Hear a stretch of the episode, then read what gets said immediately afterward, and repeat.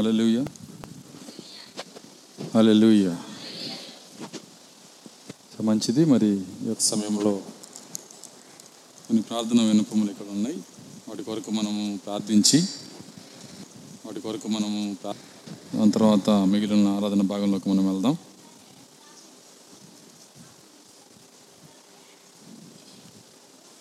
మరి చంద్రావూరు నుంచి మన మధ్యకు వస్తున్నటువంటి భాగ్యశ్రీ కుమార్తె రెప్కా జ్వరంగా ఉంది ప్రార్థన సహాయం కోరి ఉన్నారు. దాని తర్వాత అదే చంద్రావూరు నుంచి వస్తున్నటువంటి మరి కుటుంబం మరేదాస్ గారు ఆయన జ్వరంతో బాధపడుతున్నారు.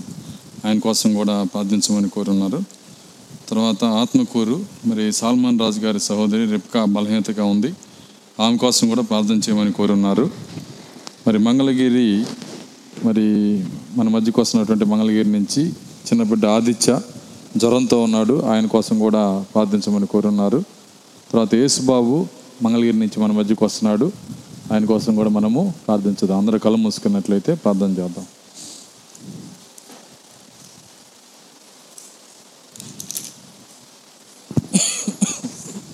స్తోత్రములు స్తోత్రములు స్తోత్రములు స్తోత్రములు ప్రభువ. కృపగల తండ్రి మీ స్తోత్రాలు చెల్లిస్తున్నాం.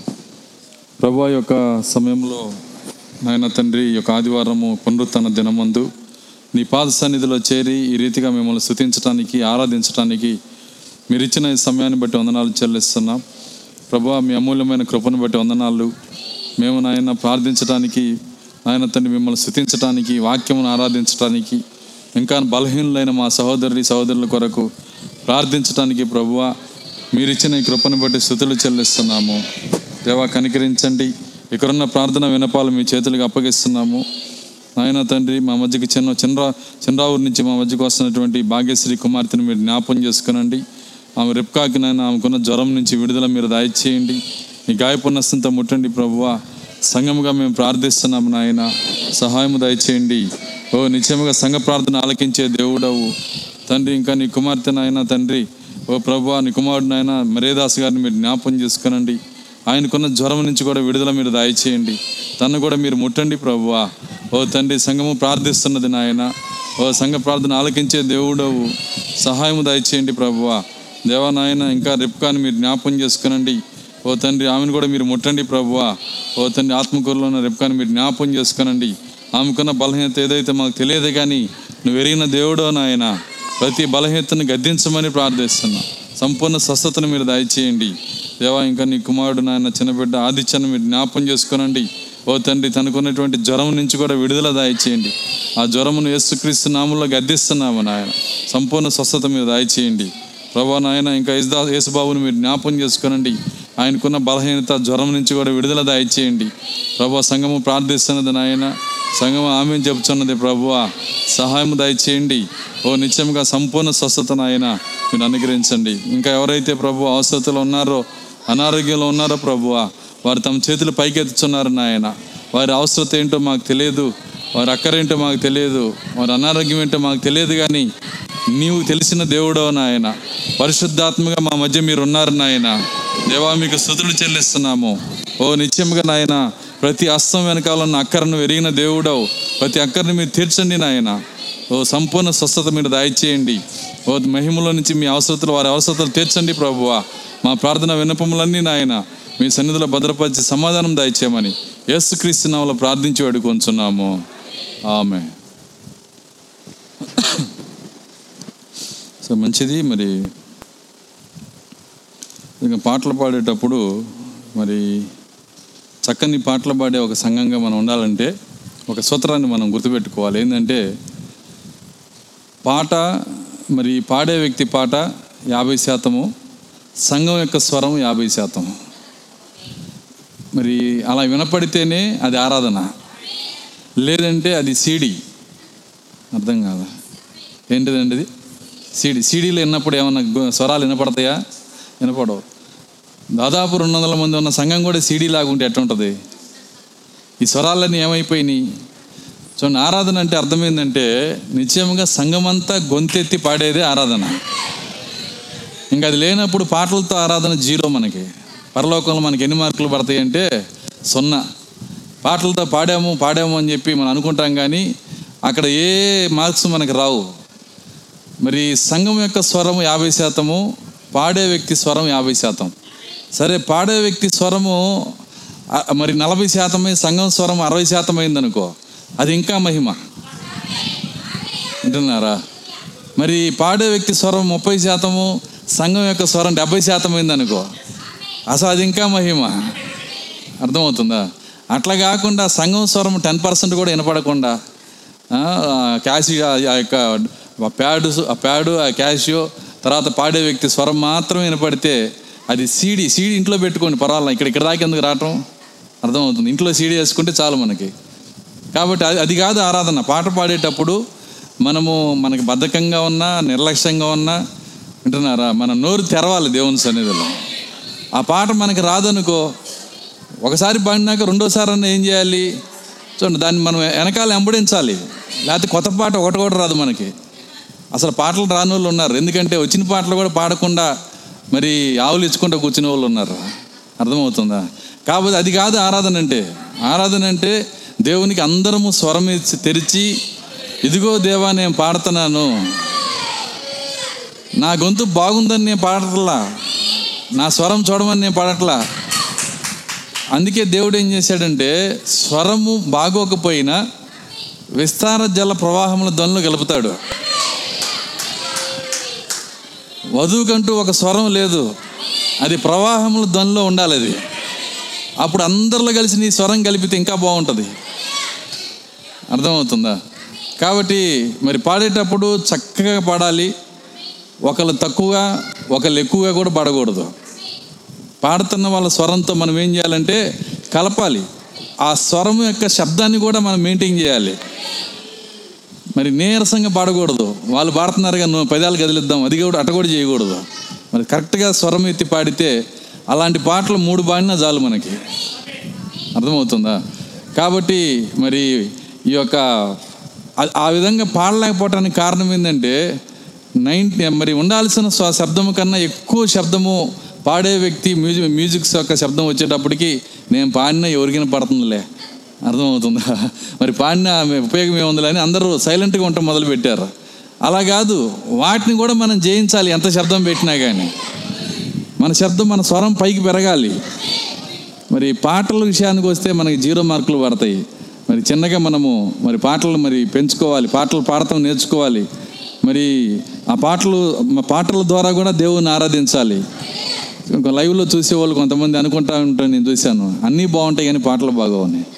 అర్థమవుతుంది. ఎందుకు బాగోవు అంటే ఎవరు పాడరు? ఎవరు పాడరు? అందరు పాడితే చక్కగా ఆరాధనలాగా ఉంటుంది అది. కాబట్టి అందరూ చక్కగా పాడేటట్లు మనం పాటలు తీసుకోవాలి. అందరూ నోరు తెరిచి పాడాలి. కొత్త పాట వచ్చిందనుకో పాట అంటేనే తిరిగి తిరిగి మాట్లాడేది. తిరిగి తిరిగి దాన్ని ఒకసారి పాడేసి వెళ్ళిపోయేది కాదు అది. మళ్ళీ దాన్ని రిపీట్ రిపీట్ చేస్తారు కాబట్టి అది పాట. ఒకటోసారి ఒకటోసారి ఒకటోసారి రెండోసారి ఏంటిది? చెప్పండి మనకు బాగా తెలిసిందే ఇది. అది చీటీ పాట. ఈ పాట కూడా అంతే. అర్థమవుతుందా? ఒకటోసారి రెండోసారి మూడోసారి ఎన్నిసార్లు వస్తుందో వచ్చిన మాట. మరి నువ్వు ఎందుకు అందుకోలేవు దాన్ని నువ్వు? ఖచ్చితంగా అందుకోవచ్చు. ఏంటంటే మనకి నీరసం బద్ధకం దెయ్యం యొక్క అది ఒత్తిడి ఎన్నో ఉంటాయి మన లోపల. దెయ్యం యొక్క ఒత్తిడి ఏం చేసిందంటే మనల్ని అదిమి పెట్టేస్తుంటుంది. అయితే ఇక్కడికి వచ్చినప్పుడు ఎంత తొందరగా తేరుకొని దేవునికి ఆరాధిస్తావో అంత గొప్ప విజయం నీకు ఉంది ఇక్కడ. వెంటనే నువ్వు తేరుకోవాలి. అయ్యో నేను దేవుని సన్నిధికి వచ్చాను. దేవుని సముఖంలో ఉన్నాను. దేవుడు నా స్వరం వింటున్నాడు. నన్ను చూస్తున్నాడు. నా పాట వింటున్నాడు నా శృతులు తీసుకుంటున్నాడు. ఇవన్నీ చాలా ప్రాముఖ్యమైన కార్యాలు. కాబట్టి మన పాటలను మనం బాగు చేసుకుందామా? బాగు చేసుకుందామా? బాగు చేసుకోవాలంటే ఏం చేయాలి? నీ స్వరం ఎత్తాలి. ఎత్తి పాడాలి. అస్సలు నా స్వరం అస్సలు బాగోదు. నేనే ఎత్తుతుంటే మీకేంటి బాధ? అర్థమవుతుందా? మరి నేను బా నా స్వరం ఏమి బాగును నేనే పాడతాను నా పాట రాట పాట పాడటమే రాదు. నేను ఒక మీరు పాడుతుంటే మీ మీ యొక్క విధానం చూసి నేను సరి చేసుకుంటాను మన ఇట్లా పాడాలి ఈ పాట అని అర్థమవుతుందా? మీరే నాకు హెల్ప్ చేయలేదనుకో. ఇక నేను పాడుకుంటా పోతే మీరు ఆశ్చర్యపోతారు ఈ పాట ఇట్ట కాదు కదా అని. అర్థమవుతుందా? కాబట్టి మరి ఖచ్చితంగా మీరు ఏం చేయాలంటే స్వరం ఎత్తాలి. స్వరం ఎత్తి మరి నేను ఇప్పుడు చెప్పినప్పుడు ఈ పూటకి కాదు ప్రతి కోటంలో స్వరం ఎత్తి పాడాలి. సో నాకు ఆ హిందీ వాళ్ళ పాటలు నాకు ఎందుకు ఇష్టం అంటే వాళ్ళ స్వరాలు బట్టి కాదు. పాడని వాళ్ళు ఉండరు. అసలు సంఘంలో ఎవరన్నా పాడకుండా ఉంటారేమో అని నేను లేచి పరీక్ష చేశా. ప్రతి ఒక్కళ్ళు పాడతారు. ఆ పాడటం కూడా వాళ్ళు అలా పాడుతున్నారు కాబట్టి దేవుడు వాళ్ళకి వరం ఇచ్చేసాడు. సో పరిశుద్ధాత్మ అక్కడ సంచరించడం నేను చూస్తాను పాటల్లో. సో మనం అట్లాగా అది ఎప్పుడైపోయిద్దా ఈ కూటం? అర్థమవుతుంది అన్నట్టు పాడినట్టు ఉంటుంది. ఎందుకు వచ్చామా? మరి త్వరగా అయిపోతే బాగుండు. అలా కాదు ఉండాల్సింది. అసలు రావటం మన ధన్యత. ఇక్కడ కూర్చోవటం మనకిచ్చిన కృప. ఇస్కియా ఒక మాట అన్నాడు. నేను చచ్చిపోతే మట్టి నేను శుతించునా అని. అర్థమవుతుందా? మన్ను నిన్ను శుతించునా. మరి ఏది శుతిస్తుంది? చెప్పండి. మరి సజీవులు కూర్చుంటే ఎట్లా ఉండాలి అంటే ఒక డెబ్బై కిలోల మట్టి కూర్చుందా ఇది కుర్చీలో? అర్థమవుతుందా? కుర్చీలో కూర్చుంది మట్టా సజీవులా? మరి మన సజీవులను దేవుని చూపించాలి కదా? కాబట్టి నోరు తెరిచి పాడాలి మనం. దేవుని స్తోత్రం అల్లెలుయ్య నా పాటలు వచ్చేదాకా నేను ఇడిచిపెట్టను. దేవుని ఆరాధించేదాకా నేను ఇడిచిపెట్టను. సరే మంచిది. మరి ఈ యొక్క సమయంలో పోయిన వారం ఇచ్చినటువంటి ప్రశ్నకి ఆన్సర్ చాలామంది చెప్పారు. ఎందుకంటే అధ్యాయాలు తక్కువ అది. అర్థం కాదు యాభై ఆరు మంది దాదాపుగా యాభై ఐదు యాభై ఐదు మంది చెప్పారు. ఆ ఆ యొక్క పేర్లు చదువుతున్నాను. అమూల్య ఎస్ఆర్ గారు సతీష్ కళ్యాణ్ గారు జ్యో జ్యోతిర్మయ్య గారు Salome Mayuri Sravani Ruth Anitha Jonah Brahmam Vijayawada Sarah గారు స్వరూప దెబోరా కృపామాధురి ప్రిస్కిల్లా ప్రసన్న గారు సామ్యల్ హానుకు హదస కృపాకుమారి జ్యోతిప్రియ జ్యోతి గారు మాణిక్యం మహం తేజ మహిమవాణి రేచల్ అబ్రహాము దీపిక మంజుల దివ్య మాధురి రజని తెనాలి రేవతి పద్మజ నెల్లూరు క- తనూజ తిరుపాల్ హెమీమా అక్స అక్సా గారు మరి నతానియల్ గారు Mahimavani Galla Keerthi Hephzibah K Sarah Ramana Mariyamma Nagadurga Pushpa Catherine Ongole Sunitha పవ్వ ఎల్షీబా. ఎల్షీబా Sajja Sajja గారు అమృత మరి రజని సుద్దపల్లి ఫిలిప్ గారు. మరి ఇవన్నీ యాభై ఐదు పేర్లు ఇవి. మరి ఈ వారము ఇస్తున్నటువంటి ప్రశ్న నేను చదువుతున్నాను. ఈ వారము మొదటి దిన వృత్తాంతాలు రెండవ దిన వృత్తాంతాల్లో నుంచి ఇస్తున్నాను ప్రశ్న. వాక్యం చదువుతున్నాను.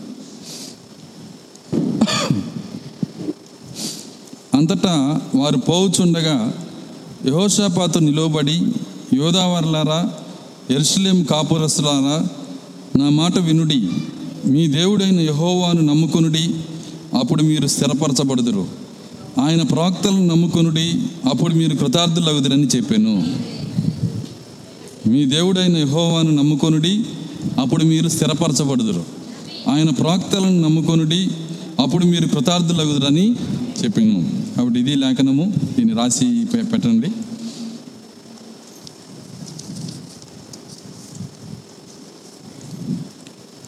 మంచిది అందరము లేచి నిలబడదాం.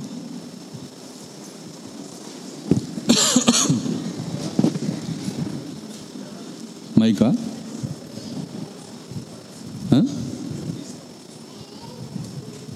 Hallelujah? Hallelujah? Hallelujah hallelujah hallelujah okay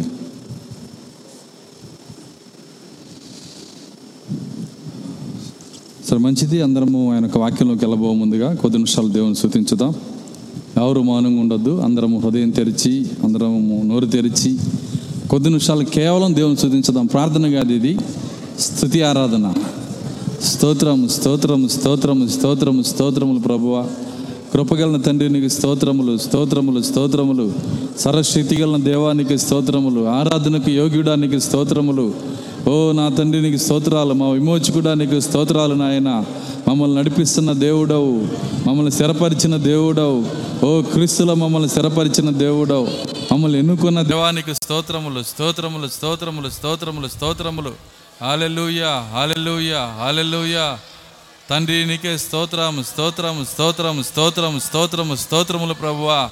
ఎక్కడ ఇద్దరు ముగ్గురు నా నాంపేట కొడుదురో వారి మధ్య ఉంటానని చెప్పిన దేవుడో నాయన. మహిమ స్వరూపి నీకే స్తోత్రములు స్తోత్రము స్తోత్రములు. మహిమ ఘనత ప్రభావము నీకే నాయన. Hallelujah hallelujah hallelujah hallelujah hallelujah స్తోత్రం స్తోత్రం స్తోత్రం స్తోత్రం స్తోత్రం పది నిమిషాలు దేవుని స్తుతించుదాం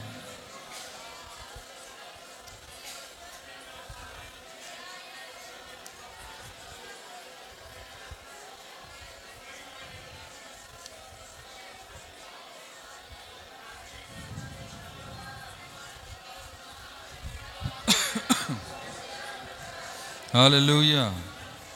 Hallelujah. హాలెలూయ. దేవానికి స్తోత్రములు. స్థుతుల సింహాసనం పైన ఆసీనుడైన దేవానికి స్తోత్రములు. ఇస్రాయేల్ స్థుతులను సింహాసనంగా చేసుకున్న దేవానికి స్తోత్రములు. ఓ ఈరోజు మా స్థుతుల సింహాసనం పైకి దిగిరండి నాయన. Hallelujah hallelujah hallelujah hallelujah. స్తోత్రము స్తోత్రము స్తోత్రము స్తోత్రములు నాయన. ప్రభువానికే స్తోత్రములు. Hallelujah hallelujah. హాలెలూయ.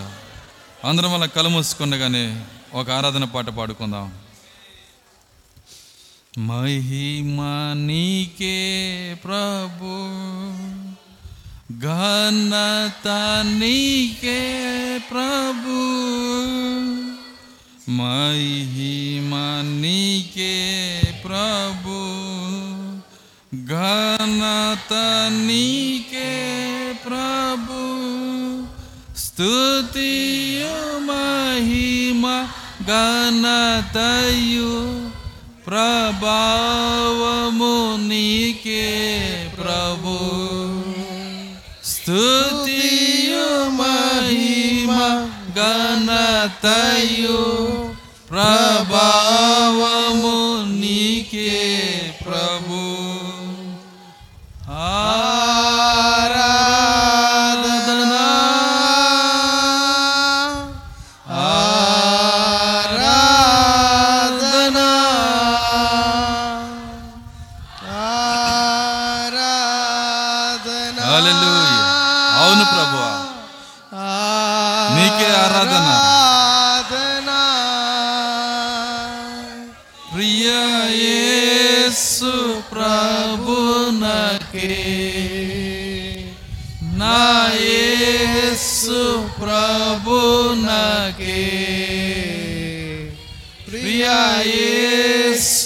యేసు ప్రభునకే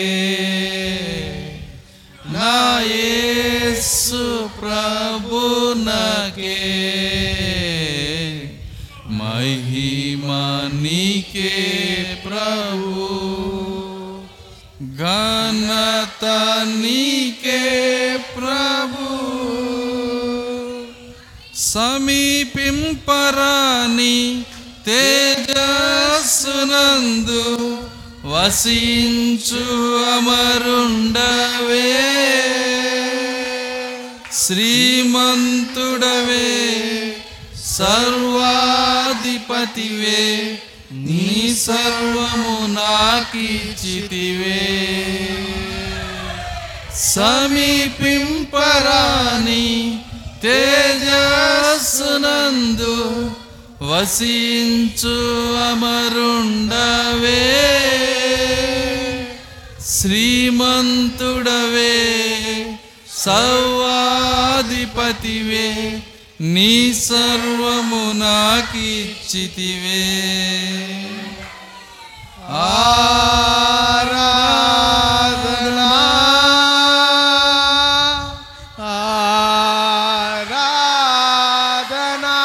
ఆయన సర్వం మనకిచ్చినందుకు. ఆయన సమస్తం మనకిచ్చినందుకు. అందుకే మనం ఆరాధిస్తున్నాము. ఆరాధనా.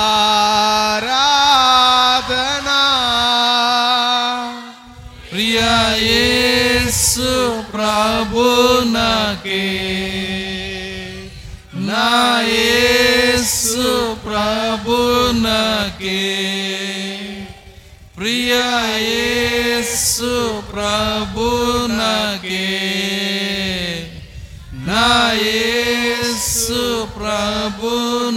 के महिमानी के प्रभु घनतानी के प्रभु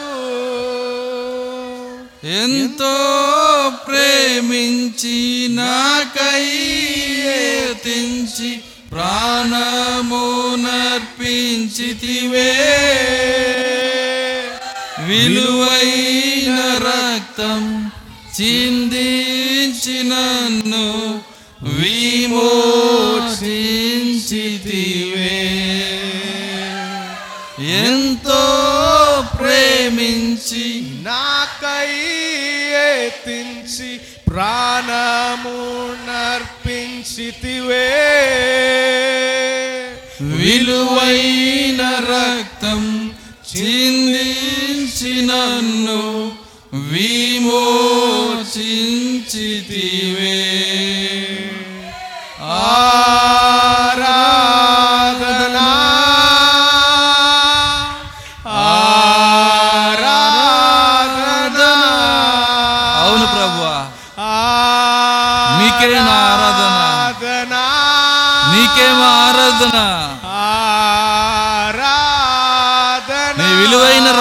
కొరకు చిందించిన దేవుడవు ప్రియ యేసు ప్రభు నాకే.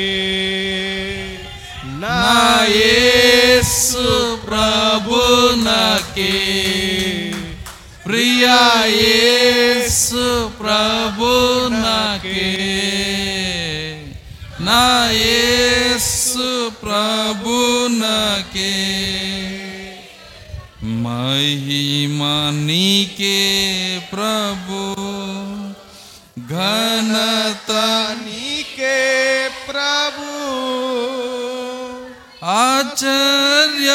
ఆశ్చర్యమైన నీ వెలుగులోనికి నన్ను పిలచి వెలిగించితివే. ఆయన నిన్ను వెలిగించలేదా? అవును ప్రభు ప్రచరింప ఏర్పరచుకొంటివే.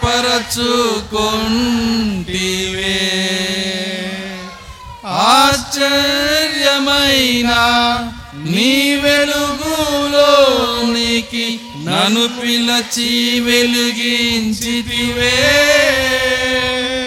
నీ గుణాతిశయముల్ ధరనే ప్రచురింప ఏర్పరచుకొంటివే. ఆరా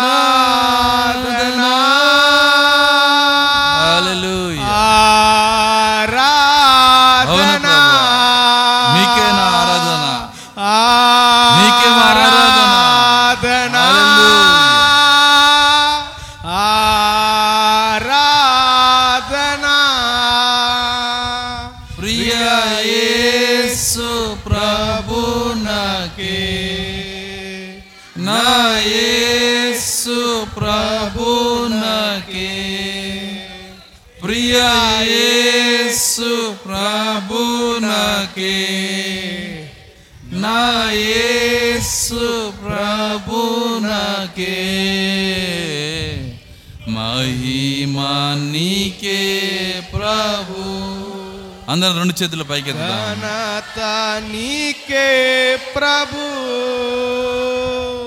రాజులైన యాజక సమూహముగా ఏర్పరచుబడిన వంశమై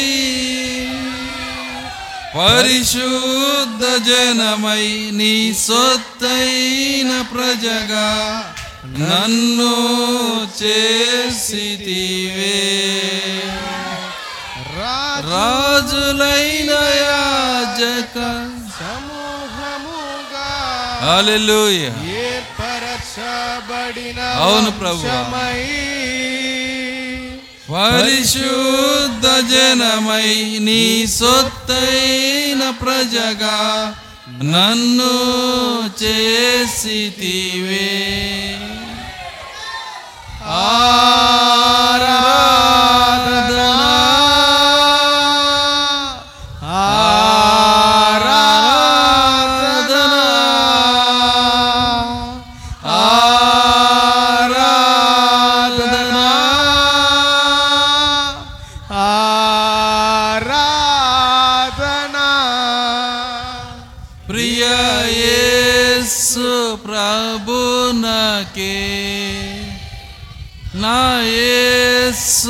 ప్రభునకే ప్రియ యేసు ప్రభునకే నా యేసు ప్రభునకే మహిమానికే ప్రభు ఘనత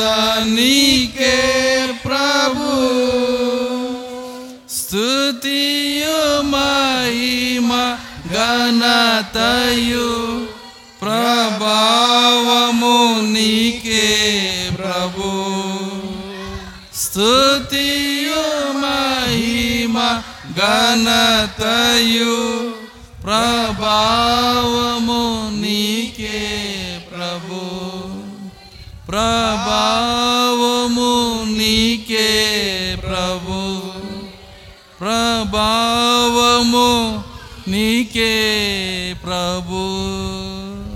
హల్లెలూయా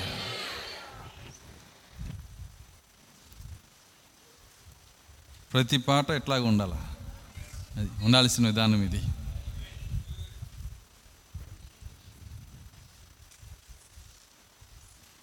సరే మంచిది. దేవుని వాక్యాన్ని మనము చదువుకుందాం. పరిశుద్ధ గ్రంథంలో నుండి తెసలోనికి రాసిన మొదటి పత్రిక.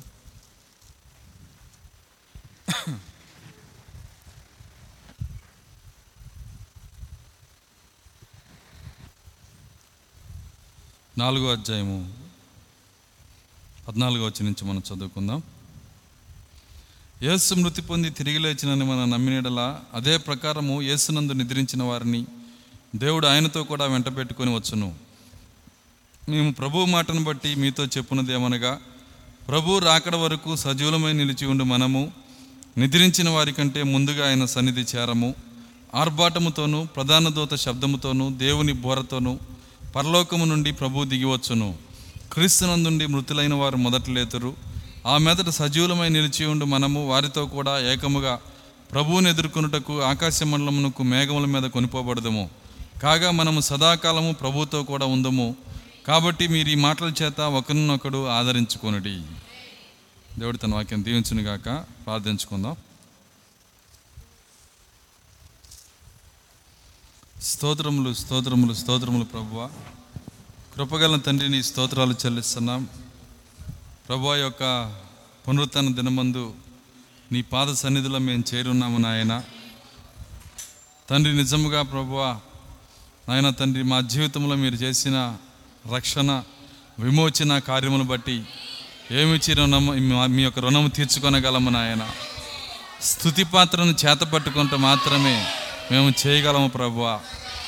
తండ్రి అది కూడా మేము చేయలేకపోతే ఇక మేము ఏమీ చేయలేని వారిగా ఉంటాము నాయన.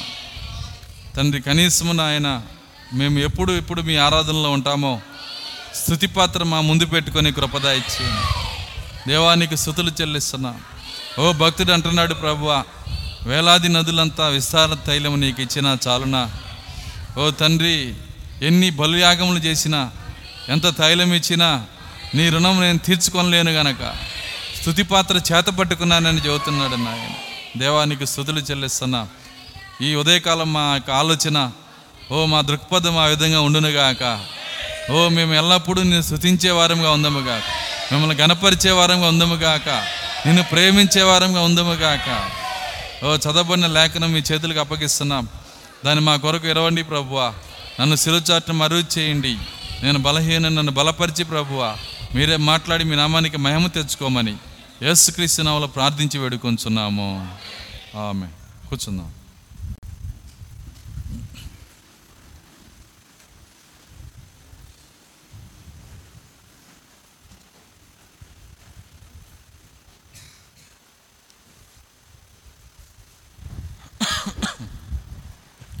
సో మంచిది. మరి పది నిమిషాలు మనకు ఆలోచన వాక్యం పైన ఉంచుదాం. మరి పోయిన వారం నేను చెప్పినట్లుగా మరి ఒకటో తరగతి నుంచి మరి పిహెచ్డి వరకు కూడా ఇక్కడే ఉంటారు అందరూ. వాళ్ళందరినీ పోషించవలసిన వాడు ఆయనే. మరి మనకి మించిన కార్యాలు వచ్చినప్పుడు దాన్ని నమ్మాలి. ఆయన ఏమన్నాడంటే మనకు అర్థం కాదు దాన్ని నమ్మాలి. అర్థమైందా? దేవుని స్థుతించాలి తెలిసిన కార్యం వచ్చిందా? ఓర్పుతో ఉండాలి. అప్పుడే మనము అన్నీ నేర్చుకోగలుగుతాం. కాబట్టి మనము మరి ఆయన యొక్క సన్నిధిలో పరిశుద్ధాత్మ యొక్క బడిలో విద్యార్థులం మనం. మన మన యొక్క గురువు గారు ఎవరంటే పరిశుద్ధాత్మ. ఎవరికి ఆయన గురువుగా ఉంటాడో ఆయన సమస్త కార్యాలు నేర్పిస్తాడు ఆయన. ఏదో ఒక కాకికి రెండు నెమలేకలు పెట్టినట్టుగా పెట్టడు ఆయన. ఆయన జన్మత జన్మతో జన్మతోనే నీకు రావాల్సిన కార్యాలు నీకు ఇస్తాడు ఆయన. ఏదైనా ఎడిషనల్గా పెడితే ఊడిపోతాయి. అర్థమవుతుందా? కాబట్టి ఆయన నీది కాంది నీకు ఇవ్వడగాని నీకు చెందింది మాత్రమే నీలోంచి బయటే తీస్తాడు. కాబట్టి అలాంటి దేవుని సన్నిధిలో మనం ఉన్నాం. మరి చదవనటువంటి లేఖనంలో అనేకమైన మరి కార్యాలు దేవుడు మనతో వివరించున్నాడు. మనం చదివినటువంటి ఈ భాగము మరి రెండున్నర సంవత్సరాల క్రితం దాదాపు మనము కరోనాలో ప్రారంభించాం. మరి అప్పటి నుంచి దేవుడు ఎత్తబాటు గురించి అనేక విషయాలు మనతో మాట్లాడుతూ ఉన్నాడు. మరి అయితే మరి ఇంకొన్ని కార్యాలు మనం ఇందులోంచి మనం చూద్దాం. ఎందుకంటే ఈ నాలుగో అధ్యాయము ఐదో అధ్యాయము రెండు వేరు వేరు కాదు. మనం చదివిన నాలుగో అధ్యాయము ఐదో అధ్యాయము రెండు ఒకటే. ఈ యొక్క దాన్ని ఏమంటారంటే అధ్యాయాలు పెట్టింది ఎవరంటే మనుషులు పెట్టారు. కానీ మొదట్లో దీన్ని రాసినప్పుడు పౌలు గారు ఇది నాలుగో అధ్యాయము ఇది ఐదో అధ్యాయం పెట్టలేదు ఆయన. మొత్తం ఒకటే మరి ఒక లెటర్గా ఆయన రాశాడు.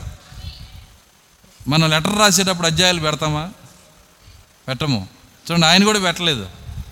కాబట్టి ఈ నాలుగో అధ్యాయంలో ఏముందో ఐదో అధ్యాయంలో కూడా అదే కార్యాల యొక్క మరి విషయాలు అందులో పెట్టాడు ఆయన.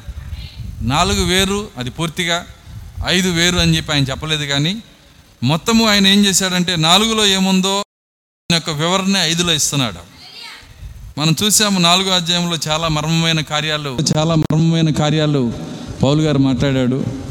వాస్తవంగా చెప్పాలంటే ఈ రోజుకి కూడా మనం చదివిన రిఫరెన్స్ మరి నైంటీ పర్సెంట్ క్రైస్తవులకి దాని యొక్క అర్థం తెలియదు ఆర్భాటం అంటే తెలియదు ప్రధాన దూత శబ్దం అంటే తెలియదు దేవుని బోర్ అంటే తెలియదు చూడండి ఈ యొక్క దేవుని బోర్ అంటే అర్థమైందంటే చాలామంది అనుకునేది ఏంటంటే మరి యహోషువా కాలేబులు మన అక్కడ ఉన్నటువంటి ఇస్రాయిల్ నడిపించేటప్పుడు పెద్ద బాకా తీసుకొని ఊతారు కదా కొమ్ము బోర ఏదో ఒకటి. అది అనుకుంటారు దేవుని బోర అంటే.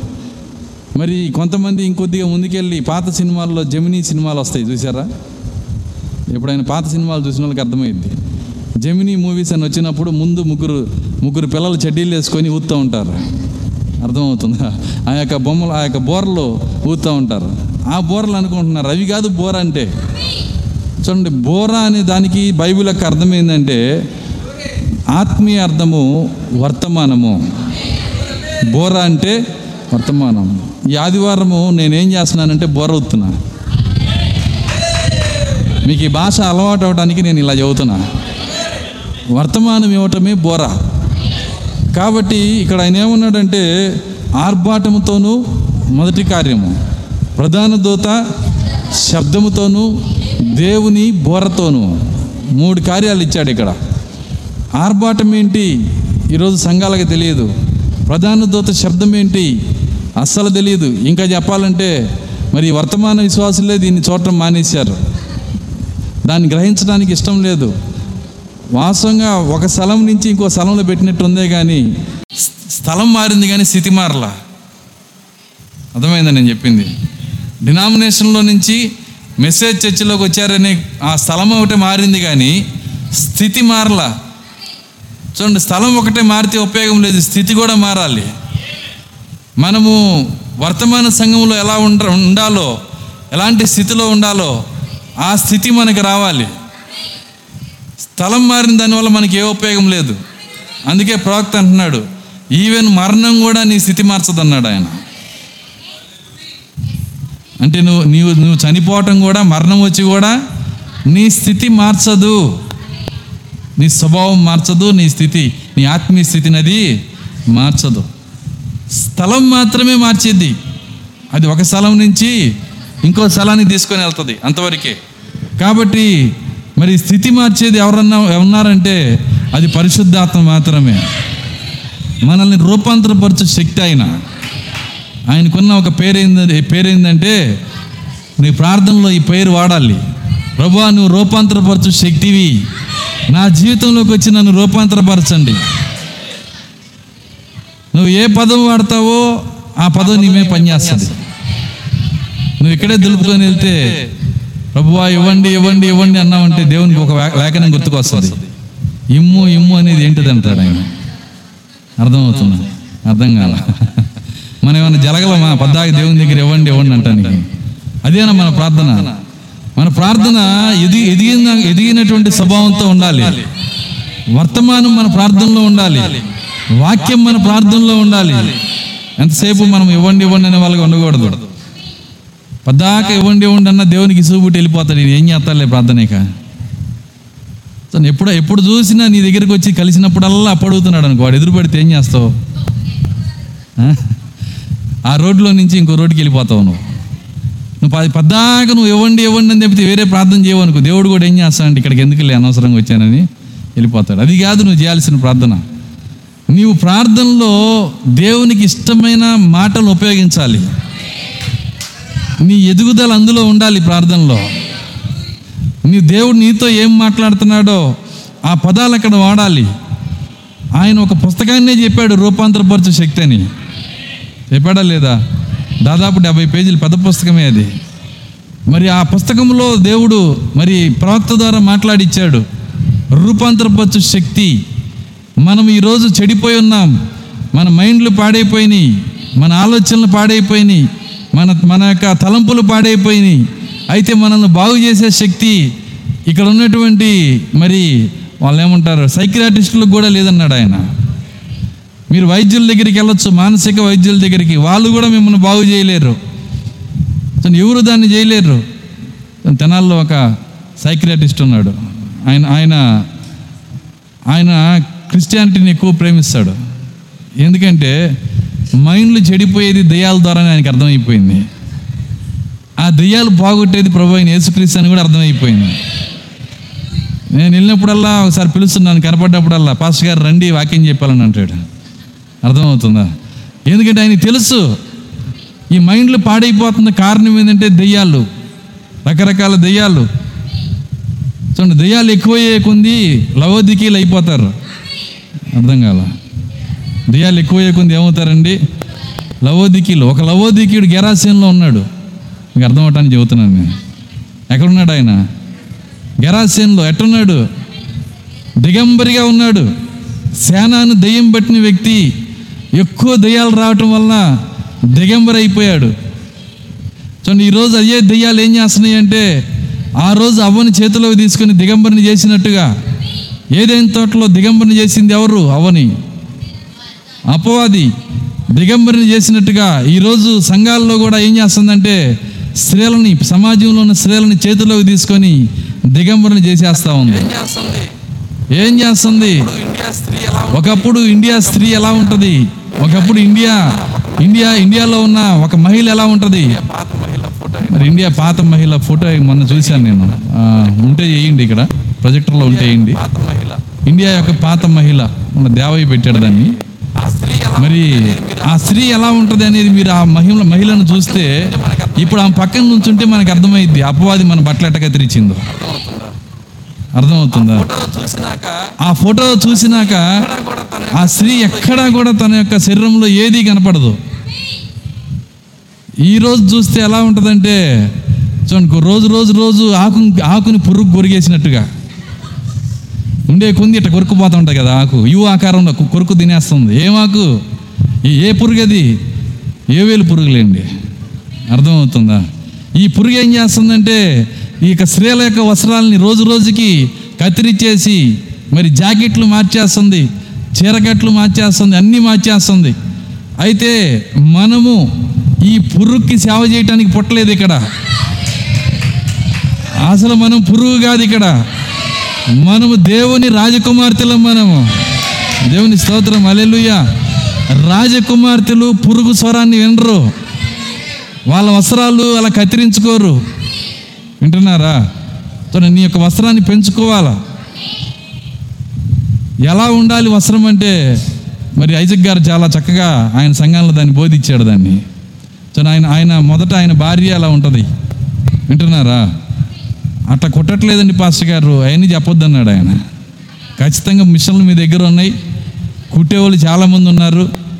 ముందు మీరు మనసు మనసు ఉంటే మార్గం ఉంటుంది. మనసు ఉంటే మార్గం ఉంటుంది. కాబట్టి ఖచ్చితంగా మనము ఎలా ఉండాలంటే వీళ్ళు ఏదో ఒక ప్రత్యేకమైన వారు అన్నట్టు ఉండాలి. ఆమె చెప్పగలరా? ఎప్పుడన్నా ఒకసారి గౌతమ్కి వెళ్ళండి. తెనాలిలో గౌతమ్ హోటల్ ఉంది. ఎప్పుడన్నా ఒకసారి దర్శించండి. కార్పొరేట్ మరి హోటల్ అది. అక్కడ ఉన్న శ్రేలను చూడండి. అక్కడ వాళ్ళు వడ్డించే వాళ్ళని చూడండి స్త్రీలని వాళ్ళు చక్కగా వడ్డించి ఆర్డర్ తీసుకొని అన్నీ చేస్తుంటారు. వాళ్ళని చూస్తే మనకంటే చాలా బాగున్నారు వాళ్ళు. కరెక్ట్గా మెసేజ్ బిలీవర్స్ అంటే వీళ్ళే అని చెప్పొచ్చు. అంత చక్కగా ఉంటారు వాళ్ళు. ఒకసారి చూడండి. దొరకలేదా? ఫోటో దొరకలేదా? పాత ఇండియన్ ఫోటో. ఇది కాదు. ఒక ఇదేదో పాత జమీందారు భార్యని వేసినట్టున్నాడు ఈయన. అది కాదు నేను చెప్పింది. ఒక ఒక లేడీ ఒక యవనస్తురాలు చక్కగా డ్రెస్ చేసుకొని ఉంటుంది. సరే దాన్ని నేను అవసరమైతే సాయంత్రం చూపిస్తాను నేను. జాగ్రత్తగా గమనించండి. ఎందుకు పాస్ గారు ఇవన్నీ మీరు చెబుతున్నారు ఇవన్నీ అవసరమా? ఖచ్చితంగా అవసరమే. ఎందుకంటే తల నుంచి కాళ్ళ దాకా ఆయన వధువుని ఆయన అలంకరించుకోవాలి. దేంతో అలంకరించుకోవాలి? వాక్యంతో. వాక్యంతో అలంకరించుకోవాలి. కాబట్టి స్త్రీలైన మనము మీకు గుడ్ న్యూస్. ఏంటంటే జబ్బు గారు మళ్ళీ వస్తున్నారు. అర్థం కాదు. జబ్బు గారు మళ్ళీ వస్తాను ఆయన వాక్యం అంతా పక్కన పెట్టి మిమ్మల్ని చూస్తాడు ఆయన. కాబట్టి వా వర్తమాన స్త్రీలు ఎలా ఉంటారో అలా మనం మారాల్సిన గడి వచ్చింది. అర్థమవుతుందా? ఖచ్చితంగా మనము మన వస్త్రధారణ అంతా మార్చేసేయాలి. ఎవరు ఏమైనా అనుకోనండి. ఎవరు ఏమైనా అనుకున్నా మనం ఇబ్బంది పడాల్సిన అవసరమే లేదు. ఎందుకంటే మనం వాక్యం కొరకు మనం నిలబడుతున్నాము. వర్తమానం కొరకు మనం నిలబడుతున్నాం ఎవరు నమ్మిన నవ్వినా ఎవరు ఎగతాళి చేసినా అసలు ఎగతాళి చేసి ఎవరైతే ఎగతాళి చేయబడతారో వాళ్ళు ధన్యులు. నా నిమిత్తము నా వాక్యము నిమిత్తము ఏమన్నాడు? నా వాక్యము నిమిత్తం మిమ్మల్ని నిందించి హింసించినప్పుడు మీరు ధన్యులు అంటున్నాడు. అసలు యేసుక్రీస్తు ఒక మాట అన్నాడు. మిమ్మల్ని నిందించినప్పుడు గంతులేండి అన్నాడు ఆయన. చాలామంది దీన్ని పాటిస్తారు. తెలుసా? హండ్రెడ్ పర్సెంట్ ఆయన ఆ నిందించబడినప్పుడు గంతులేస్తారు. అయితే ఏ గంతులు అనేది తేడా? అర్థం కాల. ఎవడైనా ఎక్కువ కోపం వచ్చినప్పుడు ఏందిరా గంతులేస్తున్నావు అంటామే ఆ గంతులేస్తారు. అంతేగాని సంతోషంతో గంతులేరు రెండు అర్థాలు ఉన్నాయి గంతులేయటంలో. యేసుక్రీస్తు చెప్పింది ఏంటంటే సంతోషంలో గంతులేయమని. ఇక్కడ మనం చేసేది ఏంటంటే కోపంలో గంతులేస్తూ ఉంటాం అడి తిరిగి ఇడి తిరిగి నన్ను అంటారా ఇట్ట అంటారా అట్ట అంటారా గంతులేస్తూ ఉంటాం. అర్థమవుతుంది. అది కాదు గంతులంటే సంతోషం. నువ్వు నిందించబడినప్పుడు నువ్వు గనక అవమానపరచబడినప్పుడు ఆ వాక్యము నిమిత్తము నిందించబడటానికి నేను అర్హునిగా దేవుడు ఎంచినందుకు అలెలుయ్యా ఎంత కృపది ఆయన కోసం నిందించబడటానికి దానికి పెద్ద భాగ్యం ఉండాలండి. సా- సాధారణంగా ఎవరు దాన్ని పొందలేరు. కృపా భాగ్యం ఉన్న వాళ్ళు మాత్రమే ఆ విధంగా నిందించబడటానికి వాళ్ళు ఇష్టపడతారు. ఆ అవకాశం కూడా వాళ్ళకి దొరికిద్ది. దేవుని స్తోత్రం. అలెలుయ్య కాబట్టి ఈ వర్తమానం మనం వెంబడించేటప్పుడు చాలా జాగ్రత్తగా వెంబడించాలి. ఎంతకాలం ఉన్నా అలాగే ఉండకూడదు. ఇంకో మాటలో చెప్పాలంటే స్థిరపడిపోకూడదు. ఇంతకుముందు నేను చెప్పాను నేను ఆదివారం. మనం స్థిరపడిపోకూడదు. అన్నిట్లో స్థిరపడిపోతున్నాం. అలా ఉండకూడదు. ఎంతసేపు మనము ప్రోగ్రెసివ్గానే ఉండాలి ఎదుగుతానే ఉండాలి. నిన్న ఆదివారం ఉన్నట్టు ఈరోజు ఆదివారం ఉండకూడదు. నీ అవగాహనలో మార్పు రావాలి నీ ప్రత్యక్షత ఎదగాలి నీ ప్రార్థన ఎదగాలి దేవుణ్ణి వెంబడించే ప్రేమ నీలో ఎదగాలి. ఇవన్నీ ప్రోగ్రెసివ్గా ఉండాలి. సెటిల్ అయిపోయామనుకో ఎప్పుడు ఎప్- ఎప్పుడు ఎలా ఉన్నామో అలాగే ఉండిపోయామనుకో. చూడండి దాని యొక్క భావం ఏంటంటే ఒక పిల్లవాడు రెండు సంవత్సరాల వయసులో ఎంత ఎత్తులో ఎంత లావులో ఉన్నాడో ముప్పై రెండు సంవత్సరాల వయసులో అంతే ఉన్నాడు అనుకో. ఒకవేళ అప్పుడు దాకా వాడి తండ్రి బ్రతికున్నా వాడిని ఎత్తుకొని ముద్దు పెట్టుకోడు. నేను దానికి గ్యారంటీ ఇస్తాను. రెండేళ్ళ సంవత్సరంలో ఎట్టున్నాడో? ముప్పై రెండు సంవత్సరాలకి అలాగే ఉన్నాడు. తండ్రి అంతే ఉన్నాడు చక్కగా ఉన్నాడు మరి చిన్నగా ఉన్నాడు అని ఎత్తుకుంటాడా? ఇంకా కోపం వస్తుంది. ఈడేంది పెరగకుండా ఎట్టాగా ఉండిపోయాడని. దేవునికి కూడా అంతే. నీలో ఎదుగుదల లేకపోతే దేవునికి కోపం వస్తుంది. నువ్వు ఎదుగుతూ ఉండాలి. ఎదుగుదల ఎవరికంటే పిల్లలకి. మళ్ళీ చెబుతున్నాను నేను. ఎవరు ఎదుగుతారు చెప్పండి ఇంట్లో? తాతయ్య. కాదా? ఎవరు ఎదుగుతారు? చూడండి పెద్దవాళ్ళు కాదు ఎదిగేది. పిల్లలు ఎదుగుతూ ఉంటారు. మనం దేవునికి పిల్లలం గనక ప్రతిరోజు కొంత ఎదుగుతానే ఉండాలి. మన ఎదుగుదల ఆగిపోయే ఒక రోజు ఉంది. అది ఎక్కడ ఆగాలంటే దానికే నిన్న శనివారం నేను చెప్పాను. మనకి రెండు విందులు ఉన్నాయని చెప్పాను. ఒకటి పస్కా విందు రెండవది గొర్రెపిల్ల పెండ్లి విందు. పస్కా విందు ఇక్కడ జరుగుతూ ఉంది. పెండ్లి విందు పరలోకంలో జరుగుతుంది. ఎవరైతే ఇక్కడ పస్కాని తింటారో వాళ్ళే పెండ్లి విందులోకి వెళ్తారు. పస్కా ఏంటి అని అడిగితే అది ఏంటో కాదు. ఏడు ముద్రల గ్రంథం అది. పస్కా అంటే ఏడు ముద్రల గ్రంథము. ఈ మాట చెప్పంగానే ఎక్కడో పెట్టాను దుమ్ము దులిపి చదువుతాం దాన్ని. అది కాదు ప- ఏడు ముద్రల గ్రంథం అంటే పస్కా అంటే ఏడు ముద్రల గ్రంథం అంటే మీ చేతిలో ఉన్న ఇంతలో పుస్తకం కాదు. ఇది కాదు ఏడు ఈ యొక్క పస్కా. ఇక్కడ ఉంది నా దగ్గర. ఒక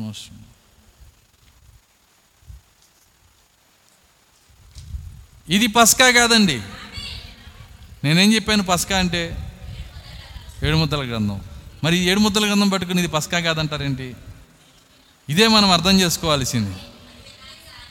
ఇది తలకెక్కితే ఏ గుర్రం మీద ఎవరున్నారు ఏ సంవత్సరం ఏం జరిగింది ఇది వరకే ఎక్కిద్ది. అర్థమవుతుందా? ప్రవక్త స్పష్టంగా చెబుతున్నాడు ఏడు ముద్దల గ్రంథం అంటే అర్థమైందంటే ఆది కాండము నుంచి ప్రకటన దాకా ప్రతి వాక్యము నీకు తెరవబడుట. సరే ఇందులో చూపిండి నాకు. ఎంతమంది చూపిస్తారు నాకు? రండి. ఆది కాండం నుంచి ప్రకటన దాకా ఇందులో నుంచి నాకు తెరిచి చూపించండి. ఉన్నారు ఎవరైనా? దీంట్లో చూపించేవాళ్ళు? మరి ఇది ఎట్లా ఇద్ది అర్థమవుతుందా? ఏడు ముద్దల గ్రంథం యొక్క ప్రత్యక్షత యొక్క వివరణ ఉంది అంతవరకే. కానీ ఇది ఏడు ముద్దల గ్రంథము యొక్క సంపూర్ణ ప్రత్యక్షత కాదు. అసలు ఈయన ఏడో ముద్రే చెప్పలా ఇందులో. తెలుసా మీకు? మీరు చివరికి వెళ్ళి చదవండి. ఏడో ముద్ర నేను చెప్పలేదు. యేసు తన వధువుని తీసుకెళ్ళటానికి వస్తాడే. ఆ టైంలో ఏడో ముద్ర వచ్చింది అన్నాడు ఆయన. మరి ఏడో ముద్ర తెరవలేదా? తెరిచాడు. అర్థమవుతుందా? ఇక్కడే వాళ్ళు వీళ్ళు అసలు ఏడో ముద్ర తెరవలేదని వాళ్ళు ఉత్తర తూర్పుకి వెళ్ళిపోయారు. ఉత్తర తూర్పు దక్షిణ తూర్పు. మనకి ఆ తూర్పులు కాదు కావాల్సి ఏడో ముద్ర ఏడు ముద్రలు దేవుడు తెరిచాడు. కానీ ఏడో ముద్ర యొక్క ప్రత్యక్షత ఆయన ఏం చేస్తున్నాడంటే వధువు కోసం ఆయన వచ్చేటప్పుడు అప్పుడు దీన్ని ఇస్తాడంట. బాగానే చెప్తాడు ఇక్కడ. ఆ,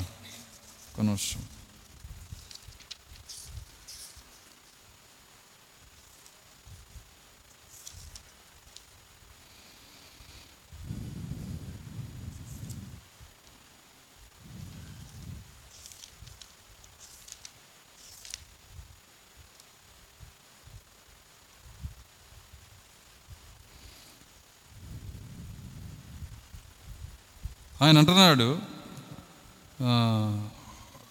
మూడు వందల తొంభై మూడో పేర ఎనిమిది వందల డెబ్బై మూడో పేజీలో. అయితే ఆ సమయంలో గొప్ప బయలుపాటును బయలుపరచు బయలుపరచు ఈ ఉరుముల యొక్క ఏడు స్వరములు అక్కడ ఉండును. కావున మనకి ఎవరికైతే దాన్ని గనక మనకు తెలియని ఎడల మరియు మనము ఆ సమయం వరకు అది తెలియపరచబడదు అని నేను నమ్ముచున్నాను. అయితే అది ఎప్పుడు బయలుపరచబడవలనో అప్పుడు ఆ దినమున బయలుపరచబడవలసిన గడియలో అది బయలుపరచబడును. కావున దేవుని యందు భయభక్తులతో ఉండి మరియు ఆయన సేవించుచు మరియు ఏ విధముగా చేయవలని మనకు తెలిసి ఉన్నదో దాన్ని అంతటినీ మనం చేయవలెను.